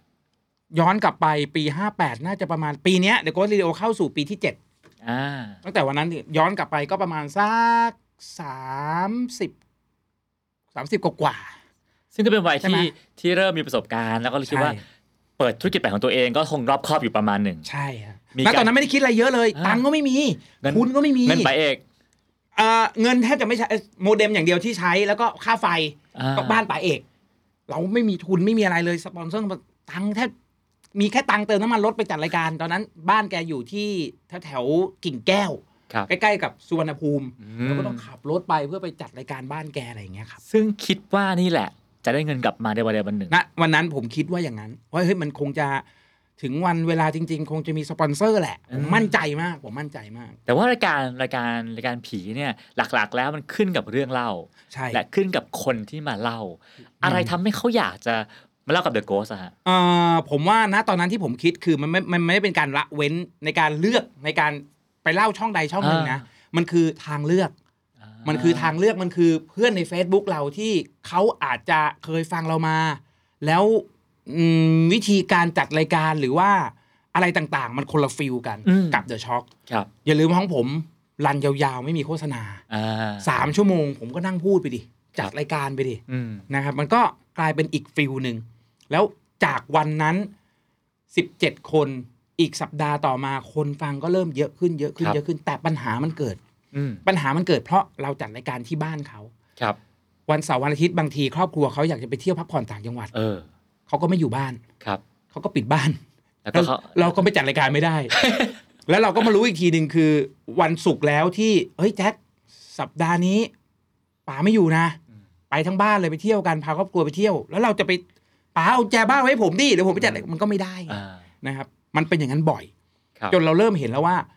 รายการ The Ghost Radio หยุดบ่อยมาก อืม เดือนหนึ่งเนี่ยหยุดประมาณครั้งหนึ่งซึ่งมันถือว่าเยอะมาก ครับ แล้วคนเขาจะค่อยๆหาย อืม ณตอนนั้นผมก็เลย เฮ้ย มันต้องหาทางว่ะ และอีกอย่างคือ พอมันจัดรายการไปได้สักห้าหกเดือนนะครับ มันมีค่าใช้จ่ายเกิดขึ้น เรื่องของค่าไฟ ครับ เรื่องของค่าอินเทอร์เน็ต ครับ เราไม่มีอะไรให้ป๋าเขาอะ อืม ซึ่งทางบ้านป๋าก็ไม่แฮปปี้ อืม มันมันเสียไปอย่างเดียวอะแล้วก็ไม่มีไม่มีเม็ดเงินเข้ามาอะไรเงี้ย เราก็เลยต้องคุยกันแล้วก็ต้องแยกทางกันกับไม่เป็นไรป๋า ผมเข้าใจป๋าทั้งหมดเลย ช่วงนั้นผมก็ไปตระเวนหาไปโพสต์ใน Facebook ถ้าผมจำไม่ผิดผมโพสต์ว่า ผมอยากจะหาสถานที่ในการจัดรายการ ปรากฏว่าโชคดีมาก เจอพี่เอ พี่เอแวมไพร์ พี่เอสุรัญญา สมัยก่อนอยู่เดอะช็อคใช้ฉายาว่าพี่เอแวมไพร์ เป็นดีเจ อ่า พี่เอจะก่อนจัดฮอตเวฟด้วย ครับ แล้วก็เป็นน้องสะพ้ยพี่ป๋อง อ๋อ คือเมียของพี่เอส ครับ เขาบอกเฮ้ยแจ็คพอดีเพื่อนพี่อ่ะชื่อพี่แจ็คเหมือนกัน อืม เขามีออฟฟิศแล้วเขามีห้องจัดรายการอยู่ RCA อืม ลองไปดูดิ อืม ผมก็เลยเอ้ยเอ้ยเอ้ยพี่สนใจครับอะไรอย่างเงี้ย ผมก็ได้เบอร์มาก็ติดต่อ ก็ขับรถมาที่ RCA ครับ ผมก็เดินขึ้นมาตึกนี้แหละ ครับ แต่ถัดไปอีกประมาณสัก 3 4 ห้อง ครับ คือห้องก่อนถึงบันไดห้องริม ครับ มันจะเป็นออฟฟิศข้างล่างเขาเป็นเหมือนกับเป็น call center ประกันภัย เดินขึ้นไปชั้นลอยอะครับ มันมีห้องจัดรายการเล็กๆ ผมก็เดินขึ้นไป เฮ้ย โอเคว่ะเขาตีห้องเป็นห้องกระจก มีมิกเซอร์ มีอะไรพร้อม ระบบอินเทอร์เน็ตพร้อม มีกล้องเว็บแคมพร้อม โอ้โห พร้อมออกอากาศเลยอะไรอย่างเงี้ยเฮ้ยเอ้ย พี่ผมอยากเช่า อยากจัดรายการอะไรอย่างเงี้ย แต่เอ่อค่าเช่าเนี่ยพี่คิดเท่าไหร่อะไรยังไงตอนนั้นเขาก็เงียบไปสักพักหนึงว่าพี่เอาเดือนละห้าพันสำหรับผมก็มันก็เยอะเหมือนกันนะครับ แต่ว่าเฮ้ยแต่ผมไหวผมเอาผมเอา เดือนละห้าพันผมพร้อมสู้อะไรอย่างเงี้ยครับเอ่อณตอนนั้นเราโชคดีอย่างหนึ่งคือที่ห้องจัดรายการใหม่ที่เรามาเช่าอะครับเขามีระบบยิงบนเพจ ซึ่งเขามีเพจของเขาชื่อว่าเพลิน FM ผมก็บอกเฮ้ยพี่มันยิงออกอากาศผ่านเพจได้ด้วยเหรอเขาบอกได้ เราสามารถไลฟ์สดผ่านเพจได้อะไรอย่างเงี้ยครับเราก็ตั้งเพจขึ้นมาเอ้ยพี่งั้นผมตั้งเพจขึ้นมาชื่อ The Ghost Radio ครับ ผมอยากจะยิงออกอากาศผ่านทาง Facebook บ้าง ครับ อะไรอย่างเงี้ยครับ แล้วเราก็ยิงออกอากาศผ่านทาง Facebook เปลี่ยนจากแพลตฟอร์มอินเทอร์เน็ต ที่เป็น homestationradio.com กลายเป็น Facebook อืมแล้วผอลอกกัน ผลเป็นยังไงฮะ ดีขึ้นเพราะ Facebook มันแชร์ง่าย อ่า คนเริ่มรู้ง่ายขึ้น แต่ก็ยังอยู่ในหลักสิบนะ ครับ อยู่ที่ประมาณสัก 40-50 คนในการเข้ามาฟัง ช่วงแรก ๆ เพราะคนยังไม่รู้ ครับ นะครับ เราก็จัดรายการอย่างเงี้ยมาเรื่อยๆ ไม่เคยหยุดเสาร์อาทิตย์พร้อมจัดรายการเสาร์อา ซึ่ ทิตย์งต เที่ อย น ง นั้น คื คื น อจัดแค่สองวันต่อสัปดาห์ ใช่ครับ แล้วไอ้ห้าวันทำอะไรพี่ ห้าวันนะตอนนั้นก็ไม่มีอะไรทำแล้วก็ ขายของอยู่ไหมฮะ ตอนนั้นก็มีแต่ออนไลน์ละผมออนไลน์ อ่า คือขายผ่านทาง Facebook ครับ ไม่ได้ออกหน้าร้านไม่ได้ไปไหนละ เพราะว่าเราก็มีเรื่องที่ต้องสกรีน อืม ต้องคอยฟังเรื่อง ครับ เฮ้ยสัปดาห์นี้มีเรื่องอะไรบ้างอะไรอย่างเงี้ยครับ แบบว่าตอนนั้นงานเริ่มมาแล้ว แต่เงินยังไม่มา ไม่มีเงิน จนกระทั่งมันมีเอ่อที่เราจัดรายการไปอะครับ มีอินบ็อกมาที่ที่ที่เพจ ครับ เพราะว่าชื่อชื่อเฮียเฮียผมจำชื่อไม่ได้แต่ผมจำชื่อเจ๊ผู้หญิงได้ พี่บี ครับ เฮ้ยพี่อยากสนับสนุนรายการอะ อืม มาเจอกับพี่หน่อยที่อ่าห้างพอมานาด ครับ อยู่ตรงรามอินทรา ครับ พี่อยากสนับสนุนสักสามเดือนผมก็อุ้ยขอบคุณมากครับพี่แบรนด์อะไรครับพี่ พี่เป็นลูกชิ้นหมูลูกชิ้นหมูโอ้ยโอเคโอเคครับ ก็ไปหาเจอไปไปหาไปหาเฮียกับเจ๊ปรากฏว่าคุยไปคุยมา แกก็อ้าวพี่สนับสนุนสามเดือนนะแล้วพี่เอาของมาฝากด้วย ตอนนั้นเรายังไม่รู้เลยว่าอะไร ครับ แกก็เปิดนะควักออกมาวางอันนี้พี่ของพี่ฮะลูกชิ้นแชมป์กับลูกชิ้นหมูนายห้างเพ้ง โอ้โห เจ้าของลูกชิ้นหมูนายห้างเพ้ง ครับ ฟังรายการแล้วอยากจะมาสนับสนุน เจ๊แกก็เซ็นสัญญาให้เงินสดมาเลย 3 เดือน ครับ ผมคิดนะตอนนั้นคิดยังไงดีวะ ผมเอาแค่ค่าเช่าก่อนกันแล้วกันผมเอาเดือนละห้าพัน อ่า มาจ่ายค่าเช่าก่อน ครับ แกก็เซ็นแกก็ให้เงินมาหมื่นห้า ครับ นะตอนนั้น โอเค เรามีเงินทุนแล้ว อ่า ไอ้ห้าพันแรกเดี๋ยวไปจ่ายค่าสถานีอีกหมื่นหนึ่งเดี๋ยวเราจ่ายค่าทีมงานเฮ้ยค่อย ๆ แบ่งกันไป ตอนนั้นมีทีมงานอยู่คนเดียว ครับ อยู่ข้างๆตัวผมเลยอะไรอย่างเงี้ยครับ แล้วก็ได้ลูกชิ้นหมูนายห้างเพ้งเป็นสปอนเซอร์นับตั้งแต่วันนั้นจนถึงวันนี้ไม่เคยถอนเลย 7 ปีแล้ว โห แล้วเป็นสปอนเซอร์เจ้าเดียวที่ผมไม่เคยขึ้นราคา ไม่เคยเก็บในเลทราคา The Ghost Radio นะปัจจุบัน ทุกวันนี้ลูกชิ้นหมูนายห้างเพ้งยังให้ผมผมยังเก็บอยู่เดือนละ 5,000 บาท ซึ่งมันไม่มีราคานี้บนโลก อ่า สำหรับ The Ghost สำหรับณตอนนี้ ครับ The ผม Ghost Radio นั่นเป็นเรื่องของธุรกิจ ทีนี้เรื่องของของคอนเทนต์ผมว่าตรง ครับ ตัวเรื่องเล่ามันสำคัญมาก ครับ นะฮะคือรายการจะดังหรือไม่ดังเนี่ยขึ้นกับเรื่องที่ที่เอามาเล่า อืม พี่แจ็คทำไงให้ได้เรื่องที่ดีมาเล่าพี่ แล้วตอนนั้นคือผมใช้ก่อนที่จะใช้เรื่องที่ดีเนี่ยผมคิดคอนเซปต์ขึ้นมาก่อนว่าเฮ้ยรายการเรามันเป็นรายการออนไลน์ มันไม่ต้องถูกจำกัดโดยทุกครึ่งชั่วโมงต้องพักเบรกเหมือน เออ วิทยุ เออ เราฟรีสไตล์เลย เพราะฉะนั้นเราปรับเปลี่ยนใหม่ ครับ ตอนแรกจัดรายการเที่ยงคืนถึงตีสามพอหลังจากตีสามไปเรื่องมันยังต่อเนื่องอยู่อ่ะโอ้โหมันว่ะเฮ้ยสนุกว่ะคนก็เอาอีกอยากฟังอีกอยากฟังอีก ก็เลยต่อสายมาเรื่อยๆจากสายที่หกเป็นสายที่เจ็ดสายที่เจ็ดเป็นสายที่แปดสายที่แปดเป็นสายที่เก้า ครับ ผมว่าเก้าเรื่องกำลังดีเพราะฉะเพราะฉะนั้นผมมองว่าเฮ้ยคืนหนึ่งเนี่ยเราต้องจะได้ฟังเรื่องผีสักเก้าเรื่อง เพราะฉะนั้นตั้งคอนเซปต์ใหม่ รายการ The Ghost Radio จะเริ่มเล่าเรื่องผี ปรับเวลาจากเที่ยงคืนเป็น4ี่ทุ่ม โอเค แล้วจบตอนไหนก็ไม่รู้ นั่นคือคอนเซปต์ที่ผมคิดขึ้นมาเอง จบตอนไหนก็ไม่รู้ไปลว่าถ้าเรื่องมันยาว อาจจะลากกันได้ยาว ผมเคยลากยาวสุด6กโมงเช้า โอ้ย หกโมงเช้าที่มีคนฟังอยู่กับผมเนี่ยเกือบเกือบสี่หมื่นคน โห จริง ๆ อันนี้คือแบบมันคืออภิมหารายการที่บ้าบอมาก เออ แล้วคอนเซปต์เนี้ยคนชอบ ตั้งแต่วันนั้นจนถึงวันนี้ผมใช้คอนเซปต์นี้มาตลอด วันละเก้าเรื่อง วันละเก้าเรื่องจบตอนไหนก็ไม่รู้ แล้วทีนี้กระบวนการการเลือกเก้าเรื่องเมื่อก่อนเนี่ยใช้วิธีการรอคนโทรเข้ามา ใช่ วันนี้เป็นยังไงพี่ เดี๋ยวนี้คนโทรเข้ามาต้องรอ ครับ เพราะคนฝากเรื่องมหาศาลมาก ตอนเนี้ยผมมีสต็อกเรื่องอยู่หลังที่มีคนฝากมา ผมว่าน่าจะเป็นปี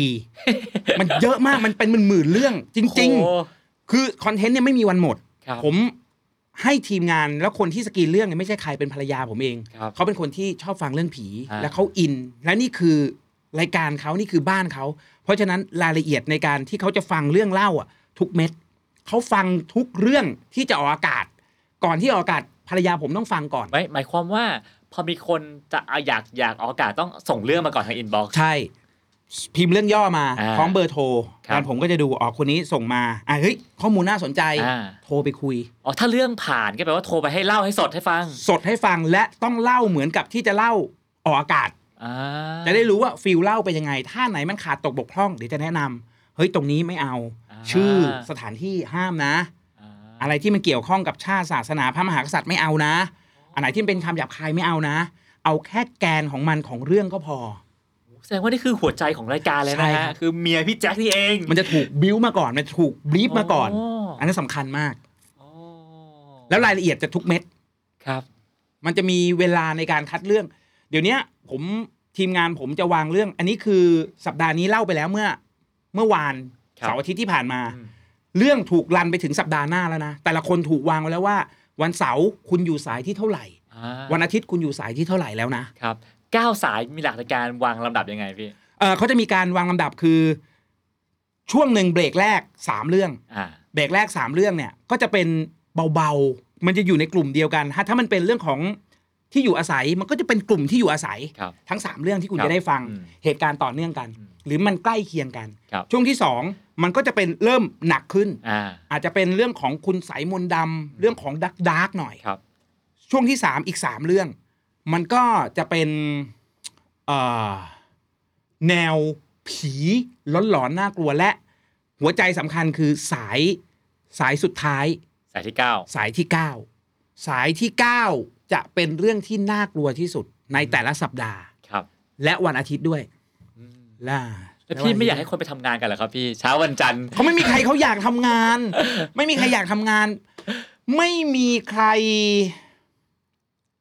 ไม่มีใครอยากเลิกอ่ะ เออ ยิ่งดึกดึกๆยิ่งเช้าเช้าๆเนี่ยต่อได้ไหมครับ ต่อได้ไหมครับ เออ ต่อเป็นอย่างนี้จริง ๆ ชาวแก๊งเดอะโกเตอร์โหดมาก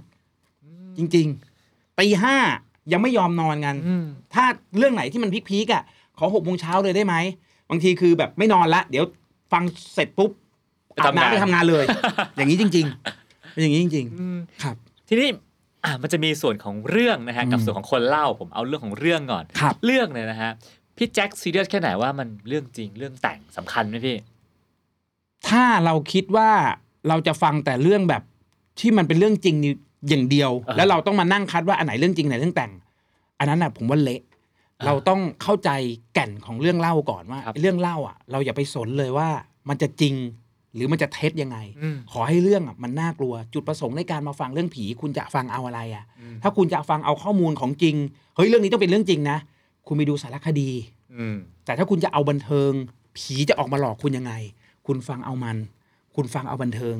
ฟังแค่รู้ว่าเฮ้ยผีในเรื่องเนี้ยเขาจะออกมาหลอกคุณยังไง แล้วเรื่องนี้มันจะทำให้คุณขนหัวลุกได้ยังไง ฟังแล้วจบแค่นั้นพอ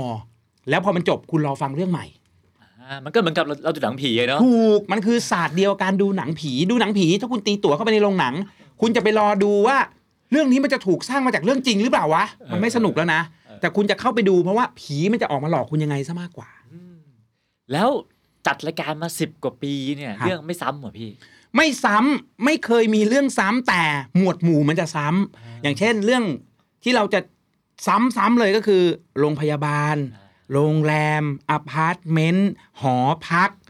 ถนนหนทาง มันก็อยู่ในหมวดเนี้ยแต่เหตุการณ์ที่เจอมันก็แตกต่างกันไป อ่า หรือบางทีสถานที่เดียวกัน คนหลาย ๆ คนโทรมาเล่าในสถานที่เดียวกัน อันนี้ก็น่ากลัวเข้าไปอีก เออ มันเป็นการยืนยันว่าเฮ้ยคุณไปเจอมาเหรอ คุณไปเจอมาจริง ๆ เหรออะไรอย่างเงี้ย อ่านั่น ครับ นั่นคือ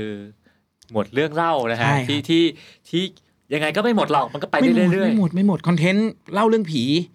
อีกสิปีก็ไม่หมดครับ ๆอืมครับอ่ะทีนี้มาฝั่งคนเล่าบ้างพี่ อืม คนเล่าเนี่ยถ้าถ้าเรื่องมันดีแต่เขาเล่าไม่สนุก อืม ก็ไม่ได้ อืม นะฮะ พี่มีคนเล่าเก่งๆ ที่โทรเป็นแฟนรายการอย่างเยอะแค่ไหนฮะ แต่โกเรดิโอมี คือต้องใช้คำว่าอย่างนี้ดีกว่า สมัยก่อนคนที่จะโทรมาเล่าเรื่องในรายการวิทยุเนี่ย เราจะเรียกคำนิยามเขาเหล่านี้ว่า คุณผู้ฟังทางบ้าน อ่า แต่ในยุคนี้ยุคของโซเชียล ครับ ยุคของโลกดิจิตอล ครับ คุณผู้ฟังทางบ้านไม่มีแล้วฮะนักเล่าคำว่านักเล่าเนี่ย คุณต้อง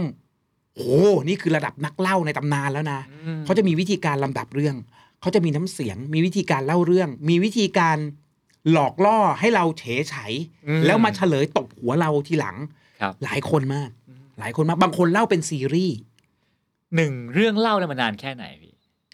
บันทึกไว้นานสุด 3 ชั่วโมงครับ โอ้โหอย่างกับหนังไง อย่างกระไททานิกเรื่องหนึ่ง โอ้โห คุณก๊อฟแผ่นดินผืนต้องห้าม 3 ชั่วโมง ครับ เล่ากับผมตั้งแต่ตีสามจบ6กโมงเช้า แล้วเป็นเรื่องที่ฟังแล้วสนุก อ่า ไม่น่าเบื่อ ครับ เรื่องคนดูเป็นล้าน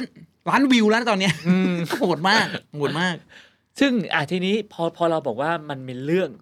มีเรื่องที่ดีมีคนเล่าที่ดี ครับ คำถามคือแล้วผู้จัดรายการ อื พี่ ม แจ็คทำอะไรในรายการพี่ สำคัญนะฮะคือจะบอกว่าโอเค คนเล่าอ่ะ คือ คือตัวชูโรง อ่า แต่ถ้าคนจัดรายการไม่สามารถที่ไปผสมโรงกับเขาได้อะ ครับ มันจะไม่สนุกเลยนะ อืม คุณต้องรับให้ได้ทุกสถานการณ์ อืม คุณต้องทันเขา คุณจะต้องรู้ว่าเขาจะไปในทิศทางไหน คุณจะต้องรู้ว่าคุณจะต้องถามอะไร อืม คุณจะต้องบิ้วเขายังไง ครับ คุณจะต้องช่วยเขายังไง ม อันเนี้ยสำคัญเหมือนกัน ผมว่า คนฟังในปัจจุบันนี้เขารู้ ครับ ว่ารายการที่มีการจัดรายการแนวๆเนี้ยถ้าคนจัดรายการไม่อิน คนจัดรายการไม่ถึงอ่ะมันก็แค่นั้น อืม ต่อให้คนเล่าเก่งขนาดไหน คนเล่าคนเล่าเดียวกัน ครับ ไปเล่ารายการนี้ ไปเล่ารายการนู้น แต่วิธีการเล่าหรือว่าความน่ากลัว เล่าเรื่องเดียวกันด้วยนะครับ มันดรอปลง อืม ถ้าคนจัดรายการผู้ดำเนินรายการไม่สนับสนุนเขา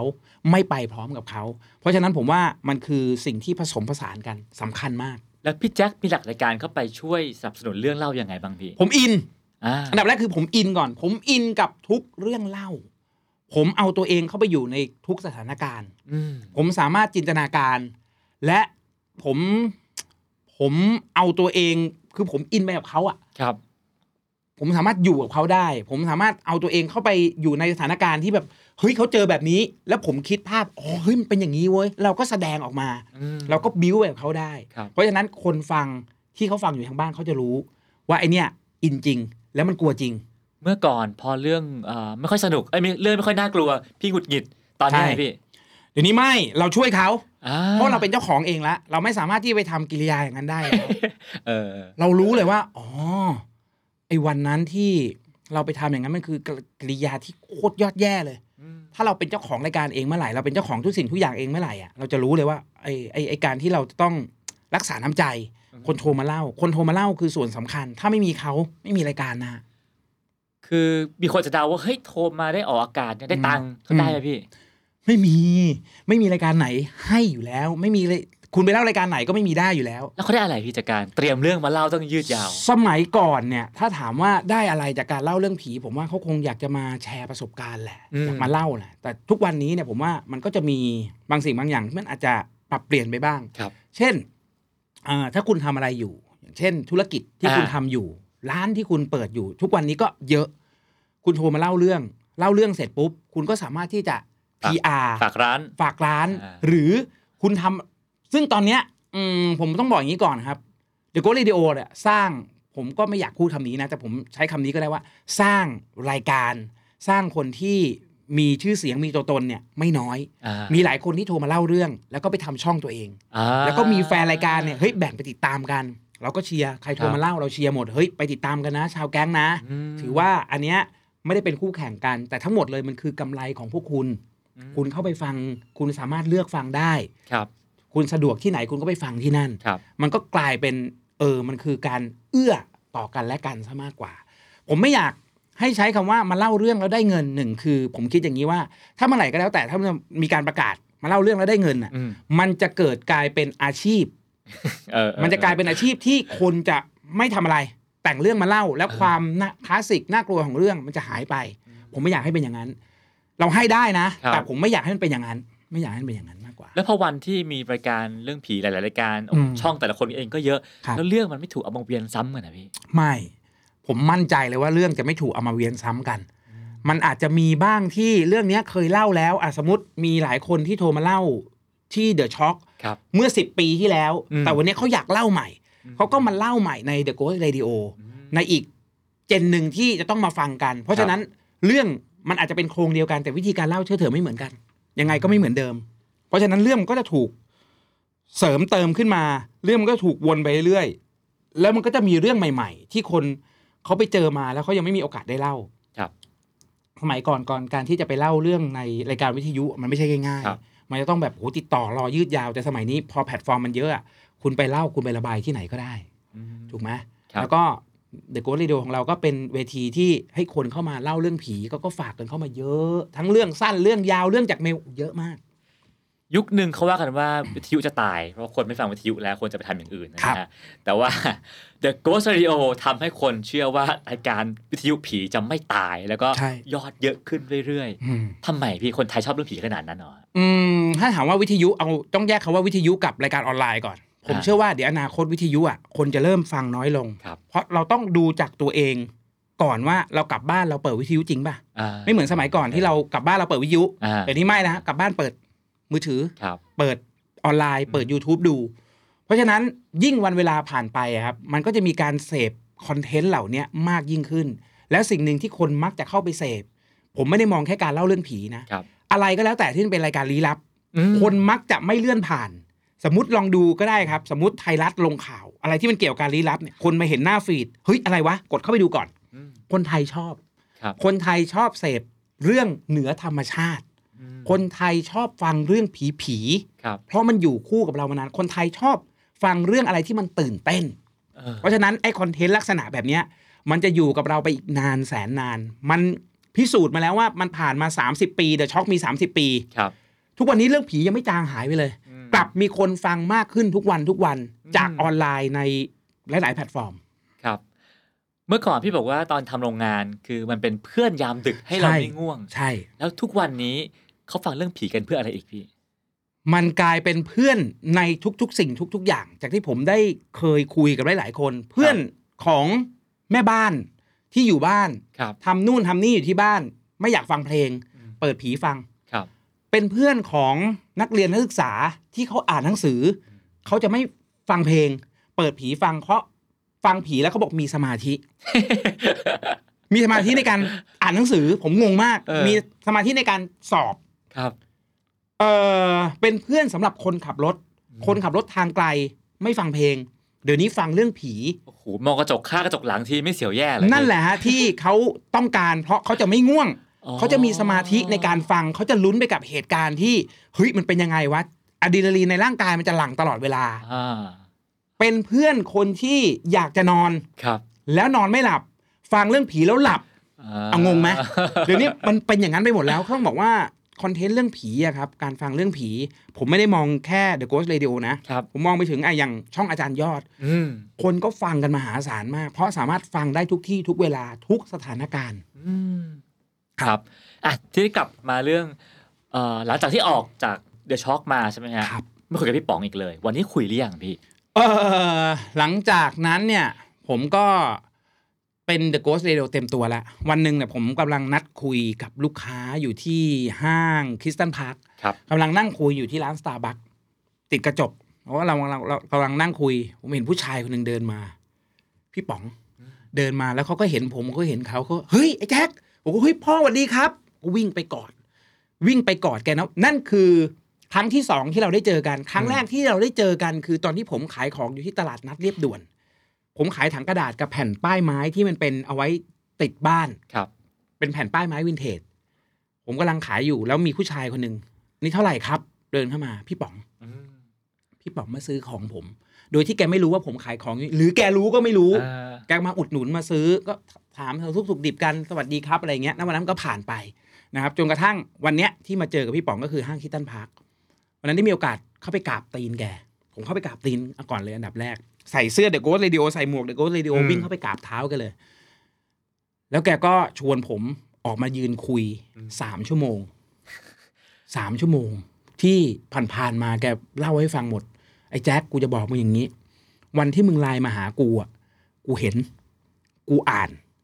แต่กูไม่ตอบมึงเพราะอะไรรู้ไหมเพราะกูคิดว่าถ้าวันนั้นมึงไม่ไลน์มาหากู มึงเดินเข้ามาหากูที่ร้านอะมึงรู้อยู่แล้วนะว่าร้านอยู่ไหน มึงรู้อยู่แล้วว่ากูอยู่เวลาไหน มึงแค่มาหากูทุกอย่างจบ เข้ามาขอโทษกัน มึงไม่รู้นิสัยกูเหรอ อืม เขาบอกว่าเขาไม่สามารถที่จะตอบรับ เอาผมกลับเข้ามาทำงานโดยการอ่านไลน์ได้ เพราะเขาถามความคิดเห็นของคนอื่นแล้ว ว่าเฮ้ยมีใครจะเอาไหม อืม พี่แจ็คจะกลับมาณตอนนั้นก็มีคนที่คัดค้านบ้างอะไรอย่างเงี้ยครับก็ไม่อยากได้ ซึ่งพี่ป๋องเขาประชาธิปไตยอยู่แล้ว ครับ แต่ถ้าวันนั้นบอกว่ามึงอ่ะมาหากูที่ร้าน ป่านนี้มึงก็ได้มาอยู่กับกู แต่ดีแล้วที่มึงไม่ได้เข้ามา เพราะถ้ามึงเข้ามาในวันนั้น ก็ไม่มีมึงในวันนี้ อืม ไม่มีเดอะโกสเรดิโอวันนั้นคุยกันโหเยอะทุกสิ่งทุกอย่างครับสามชั่วโมง เรียกว่าเคลียร์ทุกอย่างกันหมด ทุกอย่างครับ โล่งเลยไหมพี่ โล่งโล่งโล่งโล่งโล่งที่พี่ป๋องเขาก็ดีใจ อืม ชื่นชมที่เราทำมาได้ถึงจุดนี้ ครับ มีวันหนึ่งแกก็มาที่ร้านมาเนี่ยมานั่งเนี่ยมานั่ง อืม โอ้โหแจ็คมึงมึงเก่งว่ะ มึงมาได้ถึงจุดเนี้ย ผมก็บอกเนี่ย ผมก็สารต่อที่พี่สร้างไว้ทั้งหมดแหละ เรื่องของผีที่พี่ทำรายการอะไรเอาไว้ ผมก็มาสารต่อทั้งหมด พี่อยากให้มีอะไร ผมเอามาทำทั้งหมด และเชื่อเถอะว่าผมก็จะพูดถึงถึงพี่ถึงพ่อเนี่ยตลอดไป ให้เกียรติพี่ป๋องตลอดไปอะไรอย่างเงี้ยครับก็เดี๋ยวก็คุยกัน ซึ่งทีแรกเอ่อพี่แจ็คก็เริ่มต้นจากการทำรายการวิทยุ ครับ ก่อนนะครับเป็นรายการออนไลน์ ครับ หลังจากนั้นก็โอ้โหต่อยอดอีกมากมายคาร่าเป็นคาเฟ่ผี เป็นการกาแฟ และกาแฟ ครับ ที่เขามาฟังแล้วจะเปิด เรื่องผีคลอป ไม่มี ด้วย เพลงให้ ฟัง เรื่องผีอย่างเดียวครับ ค่ะแล้วมีอะไรอีกันฮะที่พี่ที่ต่อยอดออกมา อ่าณตอนนี้ที่เราทำก็น่าจะเป็นเรื่องของคอนเทนต์ที่มันต่อยอดจากเรื่องผีซะมากกว่า เรามีออฟฟิศฝั่งนี้แล้วก็มีอีกตึกหนึ่ง ครับ ข้างๆนะครับอันนั้นจะเป็นสตูดิโอเอาไว้ ครั ผ บ ลิตรายการ เกี่ยวกับสิ่งลี้ลับทั้งหมด ไม่ว่าจะเป็นหนังสั้นซีนหลอนรายการผีที่เรารับผลิตแล้วก็ป้อนไปยังที่ต่าง ครับ ๆณตอนนี้อย่างที่เราทำอยู่แล้วก็ทำให้ Netflix Thailand ที่เราร่วมกับเขาอยู่ ครับ แล้วก็ผลิตรายการเดือนละครั้ง อืม ชื่อว่ารายการดูหนังฟังผี ครับ แล้วก็จะมีในส่วนของซีนหลอน มีห้องผีเฮี้ยน แล้วก็เดี๋ยวอนาคต ตอนนี้กำลังฟอร์มทีมทำแอนิเมชันละ ก็สร้างแอนิเมชันจากเรื่องเล่าในรายการของเรา เอาไปเป็นภาพ 3D การ์ตูน อืม ที่เหมือนคนจริงๆครับแล้วก็ให้ดูฟรีใน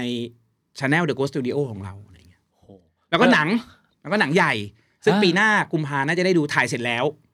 ครับ ถ่ายเสร็จแล้วครับ เป็นหนังในเรื่องเล่าของ The Ghost Radio โอ้โหคือเอาเรื่องเล่าไปทำหนัง ใช่ครับ ออกกับค่ายไหนพี่ อ่าเนลมิตหนังฟิล์ม อ่า ครับผมที่ทำอ่าอ่าอ่าโฟคิง ครับ ครับ โอ้โหนี่จริงจังมาก จริงจัง นะ จ พี่ ริงจังครับจริงจังเลยฮะ พี่เคยคิดไหมฮะว่า เรื่องเล่าผีมันจะมาได้ไกลขนาดนี้ สมัยก่อนคิดไม่ออก อ่า สมัยก่อนมันตันอยู่แค่วิทยุ อืม แล้วก็ซีดี ครับ แต่พอเราก้าวเข้าสู่โลกของโซเชียลโลกของอินเทอร์เน็ตนะครับ ครับ มันมีทางของมันไปเองว่า อ๋อ เฮ้ย ถ้าเราทำอย่างเงี้ย แล้วเราไปต่อยอดอย่างเงี้ย มันไปได้หมดเลย มันไปได้ทุกทาง อย่างนี้ผมลามไปถึง Spotify แล้ว ผมลามไปถึง ผมไปทุกแพลตฟอร์ม ผมไป ครับ ยันบล็อกดิดอะบล็อกดิดดิสคอร์ดผมไปหมด เดี๋ยวก็เราอยู่ทุกแพลตฟอร์ม ทิกตอกเรามีหมดอะไรอย่างเงี้ย เพราะฉะนั้นมันสามารถที่จะต่อยอดแล้วขยายฐาน ในการที่คนชื่นชอบฟังเรื่องผีไปได้อีกเยอะ เยอะมาก จากแพลตฟอร์มที่มันมีอยู่ แล้วเราจะเห็นเองว่าเองว่าเราจะไปกับมันยังไง เราจะต่อยอดยังไง ผมฟังที่พี่เล่ามาทั้งหมดแล้วแบบงานเยอะมาก ครับ พอเหลียวมองรอบตัวตอนนี้ พี่มีทีมงานอยู่ไม่กี่คนเองนะครับ สิบกว่าคน อ๋อ มีข้างล่างมีห้องตัดต่อ อ่า อันนี้จะเป็นข้างบน อันนี้มีหยุดไปคนสองคนมั้ง ครับ นะฮะแล้วก็มีตัดต่อมีข้างล่างมีฟอนต์ข้างล่างอะไรมีประมาณสักสิบกว่าคน ถ้าวันไหนพี่แจ็คไม่อยู่มีคนจัดรายการแทนได้ไหมพี่ ณตอนนี้ยังไม่มีครับณตอนนี้ทิ้งรายการยังไม่ได้ การที่หาใครมาจัดรายการสักคนหนึ่งอ่ะไม่ใช่แค่เปิดเปิดรับสมัครเชื่อผมเชื่อว่ามีคนมาสมัครเยอะ อืม แต่การที่ใครที่จะมานั่งจัดรายการด้วยด้วยจิตวิญญาณจริงๆนะมันหายาก อืม แล้วผมเชื่อว่าผมเชื่ออย่างเดียวกับพี่ป๋องคือบุพเพสันนิวาสเดี๋ยวผีผลักมาเอง เดี๋ยวพี่ ห ผ่า รื น อผีผลักมาเองเดี๋ยวมันจะมาเอง เออ เหมือนกิบเหมือนกับที่ผีผลักผมไม่ให้พี่ป๋องอะณตอนนั้นอะไรอย่างเงี้ยครับ ครับ ซึ่งซึ่งพี่ก็แจ็คโทษก็ยังกลัวผีอยู่ กลัวผมอินแล้วก็กลัว แต่ไม่ได้กลัวถึงขนาดนอนคนเดียวไม่ได้อะไรอย่างงี้นะ าฮ เราจะกลัวในตอนฟังเรื่อง เราจะกลัวในตอนที่เราจะต้องไปณยังสถานที่ต่าง อืม ๆ กลัว ถ้าพี่แจ็คไม่กลัวผีมันจะอีกแบบหนึ่งไหมฮะ ถ้าไม่กลัวผีผมเชื่ออย่างนี้ครับ คือถ้าเราจะทำรายการอะไรพวกนี้นะ ถ้าเราไปทางฝั่งไหนสักฝั่งหนึ่ง เช่น ไม่กลัวผี แล้วเรามานั่งทำรายการผีออกไปนอกสถานที่ไปเล่า อ่า เรื่องผี คนฟังจะไม่ได้รับรู้ถึงความอินของเรา อ่าโอเค หรือถ้าเรากลัวผีมากๆ กลัวผีจนขนาดทำอะไรไม่ได้เลย ครับ แล้วออกไปนอกสถานที่แล้วมานั่งจัดรายการผี ผมว่าคนฟังก็ลำคาญ อืม ผมสามารถอยู่กลางๆได้ ครับ กลัวแต่กล้ากล้ากล้ากลัวกลัว สิ่งหนึ่งที่ที่พี่แจ๊คเคยทำแต่ตอนนี้อาจจะไม่ได้ทำคือ ครับ ไปลุยตามบ้านผีที่ ใช่ เฮี้ยนเฮี้ยนๆ ใช่ ไม่ไม่ทำแล้วเหรอพี่ เออมันไม่เหมือนสมัยก่อนครับ ตอนเนี้ยบ้านร้างต่างๆ เนี่ย มันแทบจะไม่เหลือละ อ่า ด้วยความเจริญของวัตถุ ครับ ด้วยความเจริญของบ้านเมือง อืม บ้านร้างมันกลายเป็นบ้านที่อยู่อาศัยของคน ครับ ส่วนมากเพจผีที่เราเห็นน้องๆเขาไปทำอ่ะเขาจะส่วนมากจะไปวัดหมดละ อ่ ไปล่าผีที่วัดป่าช้า หนีไม่พ้นพวกนี้ละไอ้ ครับ บ้านร้างเนี่ยน้อยมาก อืม นะเพราะฉะนั้นให้น้องๆเขาไปลุย คือถ้าวันหนึ่ง The Ghost Radio จะทำผมจะต้องทำให้มันฉีกจากการที่แค่ไปล่าผีแล้วแน่จริงออกมาเด้นะโมพุทธายะผีจงออกมาไม่เอา ผมว่ามันต้องมันต้องไปอีกขั้นหนึ่งถึงรายการของต่างประเทศ ต้องใช้เครื่องมืออในการพิสูจน์และ ครับ ต้องใช้เครื่องมือในการตรวจสอบแล้วว่าที่เนี่ยมันมีพลังงานหรือเปล่า ซึ่งไอ้เครื่องมือเหล่าเนี้ยผมก็เก็บสะสมมาเรื่อยๆ รอวันหนึ่งถึงเวลาของมันเดี๋ยวมันจะ เดี๋ยวมันจะรู้เอง อืม จะต้องไม่ใช่เมืองไทย มันต้องเป็นต่างประเทศ ม ต้องเป็นต่าง เพราะต่างประเทศผม ผมมองเลยว่า ไอ้พวกบ้านล้างสถานที่เยอะ ยังเยอะอยู่ พี่แจ็คมีหลักอะไรไหมฮะว่า เรื่องแนวนี้ไม่ทำแน่นอน เรื่องแนวเกี่ยวกับวัตถุมงคล อืม ไม่ทำ เรื่องเล่าที่จะโยงไปถึงเกี่ยวกับวัตถุมงคลไม่ทำ สปอนเซอร์ที่เป็นแนววัตถุมงคลไม่รับ น่าจะเข้ามาเยอะด้วย เยอะมาก เยอะมากถึงขนาด เอาเท่าไหร่ อยากได้เท่าไหร่ แล้วก็เอาดาราศิลปินนักร้อง จะมานั่งตรงนี้เลย แล้วก็ขอเอามาทายอิน ผมก็ไม่เอา ถ้าอินแปลว่าให้เขาเล่าเรื่องแล้วก็มีเล่าเรื่องตัวบุคคลพวกนี้ ใช่ นี้นะดีนะ อะไรอย่างเงี้ยจะมานั่งจัดรายการตรงนี้เลย ไม่เอา เพราะผมมองว่าถ้าผมเรื่องพวกนี้มันเป็นเรื่องความเชื่อส่วนบุคคลนะครับ ผมผมมองว่ามันมีทั้งดี ไม่ดี มันมีทั้งจริง อืม และไม่จริง หลายคนที่โทรมาเล่าเรื่องแล้วก็พยายามจะพูดถึง เอ้ยตอนนี้ผมขายนี่อยู่นะ ผมปล่อยเช่าอยู่นะ วัตถุมงคล ผมจะเบรกทันทีนะครับ ผมผมแล้วผมก็จะให้ข้อมูลกับคนฟังว่า ไอ้ที่ผมไม่ให้พูดเนี่ย เพราะความเชื่อความศรัทธาของคนเราไม่เหมือนกัน ครับ คุณไปบูชาของที่นี่ เขาประกาศว่าคุณมาบูชาแล้วคุณจะได้นั่นได้นี่ แต่แต่ละคนที่ไปบูชา เชื่อเถอะครับร้อยทั้งร้อยไม่ได้ร้อยคน บางคนอาจจะสำเร็จแค่สิบอี ครั ก บ เก้าสิบไม่สำเร็จเขาก็โกรธแล้วนะเขาจะว่ารายการด้วยอะไรเงี้ยเพราะฉะนั้นผมก็เลยตัดตรงนี้ว่าไม่เอา ไม่เอาเลย วันนี้พี่แจ็คอายุ 45 ปี ครับ เป็นเจ้าของกิจการนะฮะ ถ้ามองกลับไปหาตัวเองเมื่อตอน 35 ปี ที่เป็นนักจัดรายการแล้วก็โอ้โหตอนนั้นโด่งดังมาก ครับ ๆ คิดว่าตัวเองสองช่วงเนี้ยมันต่างกันยังไงบ้างพี่ ต่างด้วยของผมว่าวัยวุฒิและคุณวุฒิ ครับ ต่างกันด้วยความคิดมากกว่า ณ ตอนนั้นคือเราทำงานไปวันๆ โดยที่เราไม่ต้องแคร์อะไรอะ่ะ สิ้นเดือนเงินเดือนออก อืม จะล้มก็ล้มอะไร เราอยู่ใต้ปีกพี่ป๋อง อืม เราไม่ต้องเกรงใจใคร ไม่ต้องกลัวใคร วันนี้ไม่มีงานก็ไม่ต้องไปดิ้นรนว่าเฮ้ยจะต้องไปหางานเว้ย ไม่ แต่ยุคนี้สมัยนี้เราพอเราไปเป็นเจ้าของเองอะครับ มันมีคนอยู่ข้างหลังเยอะ อืม อะไรที่มันเป็นการสุ่มเสี่ยงต่อหน้าที่การงาน เป็นการสุ่มเสี่ยงที่จะให้แฟนรายการไม่รักเราไม่ทำ เช่นอะไรพี่ หัวร้อน การจัดรายการแล้วไม่ให้เกียรติคน ฟัง เออ ไม่ทำ เมื่อก่อนชนเลย เมื่อก่อนชนไม่สนใจใครอยู่แล้วอะแต่เดี๋ยวนี้ไม่ได้ อ่า เพราะถ้าเราทำมันคือกิริยาที่ไม่น่ารัก ครับ แล้วคนที่เขาศรัทธาเราคนที่เขาแนะนำให้ลูกเขาฟัง เฮ้ยดูคนนี้คนที่เขาชื่นชมเราเฮ้ยพี่แจ๊คจัดรายการดีว่ะ อืม พี่แจ๊คดูอินกับคนแล้วพี่แจ๊คให้เกียรติทุกคน ครับ ผมไม่อยากให้คำคำนี้มันเปลี่ยนไป ผมก็เลยเลือกที่จะไม่ทำเพื่อไม่ให้ตัวเองกระทบไม่ให้บริษัทกระทบ อืม ครับ ถ้ามองย้อนกลับไปอีกฮะ สักตอนยี่ห้า อืม ยี่ห้าตอนนั้นเห็นตัวเองเป็นยังไงบ้าง โอ้โหหนักอิเล็กเคขาดหนักเลยช่วงนั้น อายุยี่ห้าผมว่าไม่เป็นรู้ไม่เป็นพายอะครับเละเทะ ไม่มีความคิดไม่ได้สนใจอะไรเกี่ยวกับโลกใบนี้ ได้เงินมาใช้ไม่ได้คิดวางถึงอนาคต ว่าจะต้องยังไงจะมีครอบครัวจะมีลูกยังไงไหมแค่รู้ว่าวันเนี้ยมีกินมีใช้มีเที่ยวพอ แต่ทุกวันนี้ไม่ได้ทุกวันนี้เราจะมองแล้ว ตอนนี้อยากมีลูกมาก อยากมีครอบครัวมาก เราจะวางเฮ้ยข้างหน้า เราจะต้องอยู่ยังไง เงินเก็บจะต้องเก็บยังไง เพราะเรารู้แล้วว่าไอ้ตอนที่เราออกมาแล้วเราไม่มีเงินเก็บอ่ะมันเจ็บปวดขนาดไหน เจ็บปวด ยืมใครก็ไม่ได้ ไปพึ่งใครก็ไม่ได้ ถ้าย้อนกลับไปสอนตัวเองได้ในวัยยี่ห้าจะสอนอะไรเป็นอย่างแรกเลย มึงอย่าหัวร้อน อืม รู้จักเก็บเงิน รู้จักใช้ชีวิตที่ควรจะให้เกียรติคนอื่น อย่าเอาแต่ใจตัวเอง เพราะผมผมเป็นคนหยาบกล้านมากในช่วงนั้นต้องบอกเลยกล้านจริงๆ กล้านจนแบบ อยากด่าตัวเอง อยากกลับไปเปิดหมวกนะตอนนั้นแล้วตกหัวตัวเองว่ามึงอย่าทำอย่างนั้นนะ เดี๋ยวอนาคตมันจะไม่ดี แต่มันก็เป็นประสบการณ์ที่ทำให้เราได้เรียนรู้ เรียนรู้ว่า อ๋อ ครั้งหนึ่งเราเคยเป็นอย่างนั้น วันเนี้ยเราสามารถปรับเปลี่ยนตัวเองได้ เราสามารถทำให้คนทั่วไปที่เขามองเรา ครับ แล้วเขายอมรับเราได้ เราก็ถือว่า เอ้ย เราก็มาได้ประมาณหนึ่งละ ครับ มากกว่า เขาว่ากันว่าความจนเป็นแรงขับที่ดีมากอะนะค ครั รับ บ ซึ่งตอนเด็กๆพี่แจ็คก็มีช่วงยากลำบากเนาะ ครับ แต่วันนี้สบายขึ้นเยอะแล้วล่ะฮะ ครับ แล้วทุกวันนี้แรงขับของพี่แจ็คมาจากอะไรพี่ ผมมีความสุขทุกครั้งในการที่จะได้ฟังเรื่องผี ผมมีความสุขที่จะถึงวันเสาร์วันอาทิตย์ ผมจะได้ฟังเรื่องผี ผมจะได้เจอคนที่โทรมาเล่าเรื่องผี ผมจะได้เห็นคนที่จะเข้ามาแชทคุยกับ The Ghost Radio ครับ เป็นหมื่นๆคนต่อคืน แค่เนี้ยผมมีความสุขละผมไม่รู้หรอกครับว่าผมจะจัดรายการได้ได้ถึงขนาดไหน ส่วนเรื่องของค่าตอบแทนเรื่องของธุรกิจ ผมว่ามันก็ไปเรื่อยๆของมัน อันนั้นน่ะสำหรับผมนะ ผมไม่ห่วง ผมไม่ห่วงละเพราะว่าผมก็มีทีมงานที่คอยขับเคลื่อนอยู่ แต่แรงขับของผมนะตอนนี้คือ ผมมีความสุขในการฟังเรื่องผี ผมยังชอบมันอยู่ ผมยังคิดว่ามันจะต้องมีเรื่องผีมากกว่าเรื่องหนึ่งที่ตอนนี้เป็นหนัง มันจะต้องเป็นหนังไปอีก มันจะต้องมีเรื่องอื่นๆต่อไปอีกอะไรอย่างเงี้ย พี่แจ็คจัดรายการมาแล้ว7 8 ปีที่ที่ Ghost Radio ใช่ครับ แปลว่าพี่ไม่เคยหยุดเสาร์อาทิตย์มาแล้ว 7 8 ปีถูกไหมพี่ เอ่อมีแค่บางสัปดาห์ เช่น ช่วงเทศกาล ม อย่างช่วงช่วงปีใหม่ข้างหน้า ครับ เนี่ยเราหยุด อ่า เราก็หยุดให้น้องๆ ก็แจ้งว่าขอหยุด ใช่ครับ อ่า เสาร์อาทิตย์แค่นั้นเอง แต่ไม่เยอะแต่ส่วนมากจะไม่หยุด อืม เพราะว่าผมจะซีเรียสเรื่องการมาจัดรายการ ไม่อยากให้คนฟัง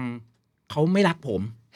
ไม่อยากให้คนฟังเขารออะไรอย่างเงี้ย อ่าแต่ซึ่งการทำเทปก็ไม่เอา ไม่เอาครับไม่ทำไม่ทำรายการสดต้องสดเท่านั้นทำเทปมันไม่ได้ฟิลไม่ได้อารมณ์ ถึงถึงแม้ว่าการที่จะเอาให้คนทางบ้านโทรมาเล่าเนี่ยมันเตรียมมันก่อนได้อยู่แล้ว ทำได้ทำได้ค เอ รับ อ ทำได้ แต่ ครับ ไม่ไม่เอา แต่ฟิลมันไม่ได้ไงเราไม่อยากโกหกตัวเอง มันต่างกันตรงไหนพี่ เอ่อ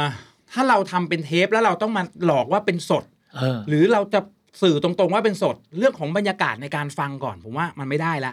สดเนี่ยยังไงมันก็ได้บรรยากาศในการฟังมากกว่า ถ้าเราจะเป็นเทปแน่นอนเราต้องทำกลางวัน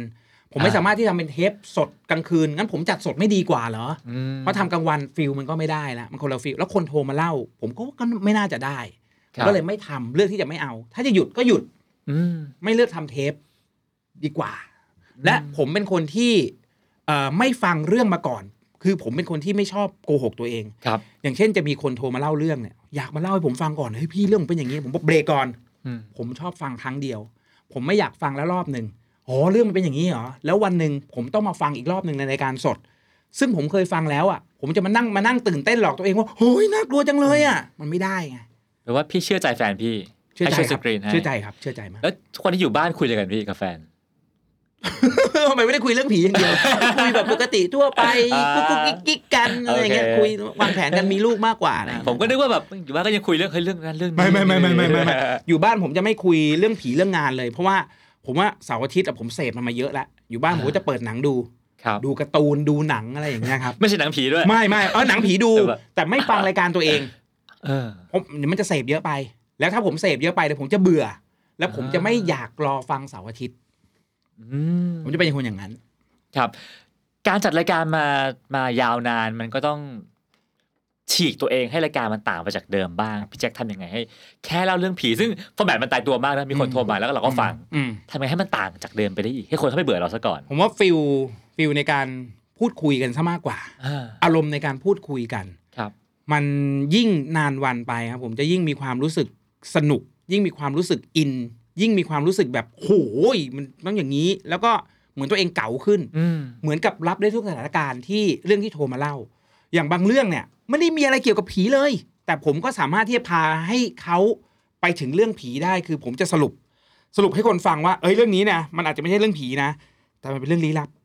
อย่างนี้อย่างนี้อย่างนี้อย่างนี้คุณผู้ชมครับเรามองอีกแง่มุมหนึ่งเราไม่ได้มองแง่มุมผีอย่างเดียวนะ เรามองแง่มุมของวิทยาศาสตร์ด้วยอะไรอย่างเงี้ย อืม นี่คือการการฉีก อย่าให้มันตายตัว อย่าให้มันเป็นแพทเทิร์นมากโอเค การจัดรายการมันเป็นแพทเทิร์นอยู่แล้วแหละแต่เวลาเราคุยกับคนน่ะผมว่าคนที่ฟังอยู่เขาชอบ เวลาทักทายแซวเล่นกันอะไรอย่างเงี้ยครับมันก็สนุกไปอีกรูปแบบหนึ่ง เราจะมีโอกาสที่ได้ฟังแจ็คเดอะโกสเล่าเรื่องผีเองสักเรื่องไหมพี่ ไม่อยากมีดีกว่า อืม มีแต่คนเชียร์ เออ ว่าผมไปเที่ยวบ่อยแล้วก็จะไปต่างจังหวัดไปต่างประเทศอะไรเงี้ย ไปทุกครั้งเนี่ย ขอให้พี่แจ็คเจอสักเรื่องเถอะ ขอให้พี่แจ็คเจอโรงแรมสักทีเถอะจะมาเล่าให้ฟัง ผมก็จะผมเจออย่างเงี้ยบ่อยมาก เออ ผมก็จะเลือกที่จะไม่ตอบไม่คุยดีกว่าว่าไม่เอาไม่อยากเจอ ไม่อยากมีประสบการณ์ เป็นคนขอเป็นคนฟังดีกว่า อ่าถึงแม้ว่าเราก็จะไปจำเรื่องเขามาเล่าต่อก็ได้ แต่ก็ไม่ค่อยทำอย่างนั้น ไม่ค่อยทำนอกนอกจากอ่าเรื่องที่เขาเล่าใน The Ghost Radio เนี่ยผมก็จะไปเล่าในอย่างอังคารคุมโปง อ่า เอาไปเล่าต่ออีกทอดหนึ่งอะไรอย่างเงี้ยครับ ได้ ครับผม ครับ อืมครับอ่ะแล้ววันนี้ฮะในวัย 45 ปี อืม หรืออะไรที่อยากทำแต่ยังไม่ได้ทำอีกบ้างครับ โอ้โห ณ ตอนนี้เหรอ ณ ตอนนี้ผม ผมมองเรื่องเดียวครับ คือเรื่องของบริษัทอะ อืม ผมอยากให้มันเติบโตไปมากกว่านี้ ครับ ตอนนี้เราเช่าเป็นออฟฟิศเขาอยู่ สิ่งที่ผมฝันไว้มันก็คือสิ่งที่พี่ป๋องเนี่ยเคยพูดเอาไว้ พี่ป๋องอยากมีปราสาท ปราสาทผีสิง ครับ สร้างออฟฟิศเป็นปราสาทขึ้นมา อืม และข้างบนมันคือที่จัดรายการ ครับ แล้วมันก็จะเป็นแลนด์มาร์คให้คนเนี่ยเข้ามาเที่ยวในออฟฟิศได้ อ่านี่ นี่ผมฟุ้งไปไกลมากนะ ผม ครับ อยากทำบ้านผีสิงที่อยู่ในนั้นถักอยากทำร้านกาแฟที่มันเป็นบ้านผีสิงจริง ๆ และให้คนเข้ามาเที่ยวกัน แล้วก็ออฟฟิศเนี่ยเป็นรูปของปราสาทเขาแดคูล่า อืม นะครับผมเชื่อว่ามันเป็นแลนด์มาร์คที่ดีและ มันน่าจะเป็นแรงบันดาลใจต่อไปมั้งที่ผมอยากทำถ้ามันทำได้เนี่ยโอ้โหมันจะเป็นอันดับต้นๆของประเทศไปเลยนะ อืมโอ้เป็นเป็นฝันที่น่าลุ้นที่มันเป็นจริงมากนะพี่ เจ๋งมากผมว่ามันต้องเจ๋ง มันต้องเป็นสถานที่ที่มันเจ๋งมาก ครับ แล้วถ้ามองย้อนย้อนกลับไปถึงชีวิตในวัยเยาวที่เรียนจบแค่ป .6 ครับ แต่ทุกวันนี้ก็สามารถเป็นเจ้าของกิจการอะไรใหญ่โตได้ ครับ อะไรทำให้ชีวิตพี่แจ็คไม่เสียผู้เสียคนไปซะก่อนพี่ ประสบการณ์ครับ ประสบการณ์ที่เราได้เจอคน ประสบการณ์ที่เราได้เจอสังคม ครับ ผมเคยเสียผู้เสียคนไปในช่วงเป็นพนักงานโรงงานกระเป๋า ครับ ในช่วงอยู่ที่นนทบุรี ตั้งแต่เป็นเด็กปั๊มมาถึงนนทบุรีเนี่ย อันนี้เสียคน เสียคนเลย เสียคนนี้ยังไงพี่ ติดยาเสพติด อืม เสียคนแบบเฉไปเลย แล้วก็ติดอยู่ตอนนั้นนะฮะ ติดอยู่ประมาณสักโอ้ปีสองปีเหมือนกัน จนกระทั่งเราตัดสินใจเลิกด้วยตัวเอง เพราะคิดถึงแม่ แล้วก็มองหน้าตัวเองในกระจกมันน่ากลัวมาก แล้วตอนนั้นแต้มแก้มตอบ ตาดำดูก็รู้ว่าเดินผ่านตำรวจตำรวจจับแน่นอน อ่ะ เออ เราก็ คือ เลย ช่วง เลิ สิ ก บกว่าๆอะไรเงี้ย ใช่ครับโอ้กำลังห้าวเลยช่วงนั้นน่ะนั่นคือช่วงที่เป็นประสบการณ์ครั้งหนึ่งที่เออเราโชคดีเรากลับมามองว่า เราโชคดีที่เราไม่ได้หลอนเหมือนกับคนที่เขาเสพ แล้วเขาหลอนไปทำร้ายคนนู้นฆ่าตัวเองทำนู่นทำนี่อะไรอย่างเงี้ย ผมว่านั่นคือประสบการณ์ที่มันผ่านมาทำให้เราเติบโตขึ้นมากกว่า อืมครับอ่ะสุดท้ายแล้วครับพี่แจ็ค ครับ ถึงคำถามคำถามสุดท้ายนะครับ วันนี้ในวัย 45 ปี อืม อะไรคือสิ่งที่พี่แจ็ครักตัวเองในวัยนี้ที่สุดครับ ผมรักตัวเองด้วยความเป็นตัวเองนะตอนนี้คือผมมีความเป็นตัวเองสูงมาก จากคนที่อาจจะเคยมองคิดว่าตัวเองเป็นตัวเอง เพราะตัวเองมีอีโก้ อืม แต่ทุกวันนี้ผมเอาอีโก้ออกจากตัวหมด ผมเป็นคนนอบน้อมถ่อมตัว ผมเป็นคนที่จะไปวิ่งไปหาแฟนรายการ โทษทีอีโก้มันออกไปตอนไหนพี่ อีโก้มันออกไปตอนที่เราไม่เหลืออะไรแล้ว อ๋อตอนตกงานครั้ง ตอนต นั้ ก น งานใช่ครับนะอีโก้มันถอดออกหมด ผมย้อนกลับไปนิดนึงตอนที่ผมตกงานแล้วผมไปขายของอยู่ ในระหว่างที่ผมกำลังขายของอยู่ตลาดนัดนะครับ ครับ มีแฟนรายการ ครับ แวะเวียนมาซื้อของผม แล้วเขาพูดกับผมว่า พี่ผมมาเคยไปหาพี่ที่ร้านข้าวต้ม ผมไม่เคยเจอพี่เลย วันนี้ผมดีใจมากที่ผมมาเจอพี่ ผมแม่งแบบอยากกลับไปด่าตัวเองว่า ไอ้ตอนที่เรามีชื่อเสียง เขาไปหาเรา อืม เราไม่เคยออกไปหาเขา แต่วันเนี้ยเราไม่มีชื่อเสียง เราขายของอยู่ แต่เขาจำเราได้เขามาหาเราอ่ะ ครับ นั่นแหะคือสิ่งที่มันจะสอนใจผมมาตลอดว่า อย่ามีอีโก้ อืม อย่าคิดว่าตัวเองสูงส่ง ครับ เป็นคนตัวเล็กๆ ดีที่สุด นั่นคือสิ่งที่คนคนหนึ่งเนี่ยพึงที่จะกระทำมันจะสอนให้เราเก่งขึ้น สอนให้เรามีมีความนอบน้อม และคนที่เห็นเราเขาจะเอ็นดูเราเขาจะรักเรา ซึ่งผมได้ฟังคำที่บอกว่านอบน้อมไม่มีอีโก้ ครับ เคารพ ครับ โหผมว่าฟังเป็นสิบสิบรอบในวันนี้นะฮะ ครับ แสดงว่าพี่แจ็คเชื่อสิ่งนี้มาก ผมเชื่อมาก ๆ ผมเชื่อมาก ผมเชื่อว่าสิ่งสิ่งเนี้ยมันจะเป็นเกราะคุ้มครองปกป้องเราจากทุกสิ่งทุกอย่าง ถ้าเราเป็นตัวเล็กนอบน้อมเคารพทุกคนให้เกียรติทุกคน ไม่มีใครเกลียดเราหรอก ครับผม และผมว่าทั้งหมดนั้นนะฮะก็เป็นเป็นเรื่องราวของความสำเร็จของพี่แจ็คและ The Ghost Radio และ The Ghost อีกมากมายนะฮะ ครับ ว่ากว่าจะมาถึงวันนี้ได้ ก็ผมว่าความแม่นในการเลือกหาจุดยืน ค ข รั อบ งเรื่องผีเจอณปศนี้ และเช่นเดียวกันคือความเปลี่ยนตัวเองใหม่ ทำตัวเองให้ตัวเล็กลงแล้วก็นอบน้อมมากขึ้นทำให้มีคนรักมากขึ้น ใช่ครับ ครับผมก็เลยเป็นทำให้ Ghost Radio กลายเป็นตำนานเรื่องผียุคใหม่ ฮะ ณพศนี้นะค โอ้ รับ โหอย่าให้อย่าให้เพิ่งไปตำนานเลยให้มันอยู่ก่อน โอเคฮะ วันนี้ก็เสียดายเวลาเราหมดแล้วนะครับผม อืม ต้องขอบคุณพี่แจ็คมาก ๆ นะครับ ดีครับ ผม แล้วก็เดี๋ยวกลับมาพบกับรายการคำนี้เขาเปลี่ยนเช่นใหม่ทุก ๆ วันอังคารนะครับ วันนี้ผมกับพี่แจ็คต้องลาไปก่อนครับ สวัสดีครับ สวัสดีครับ ติดตามเรื่องราวดีๆ และรายการอื่นๆจาก The Cloud ได้ที่ readthecloud.co หรือแอปพลิเคชันสำหรับฟังพอดแคสต์ต่างๆ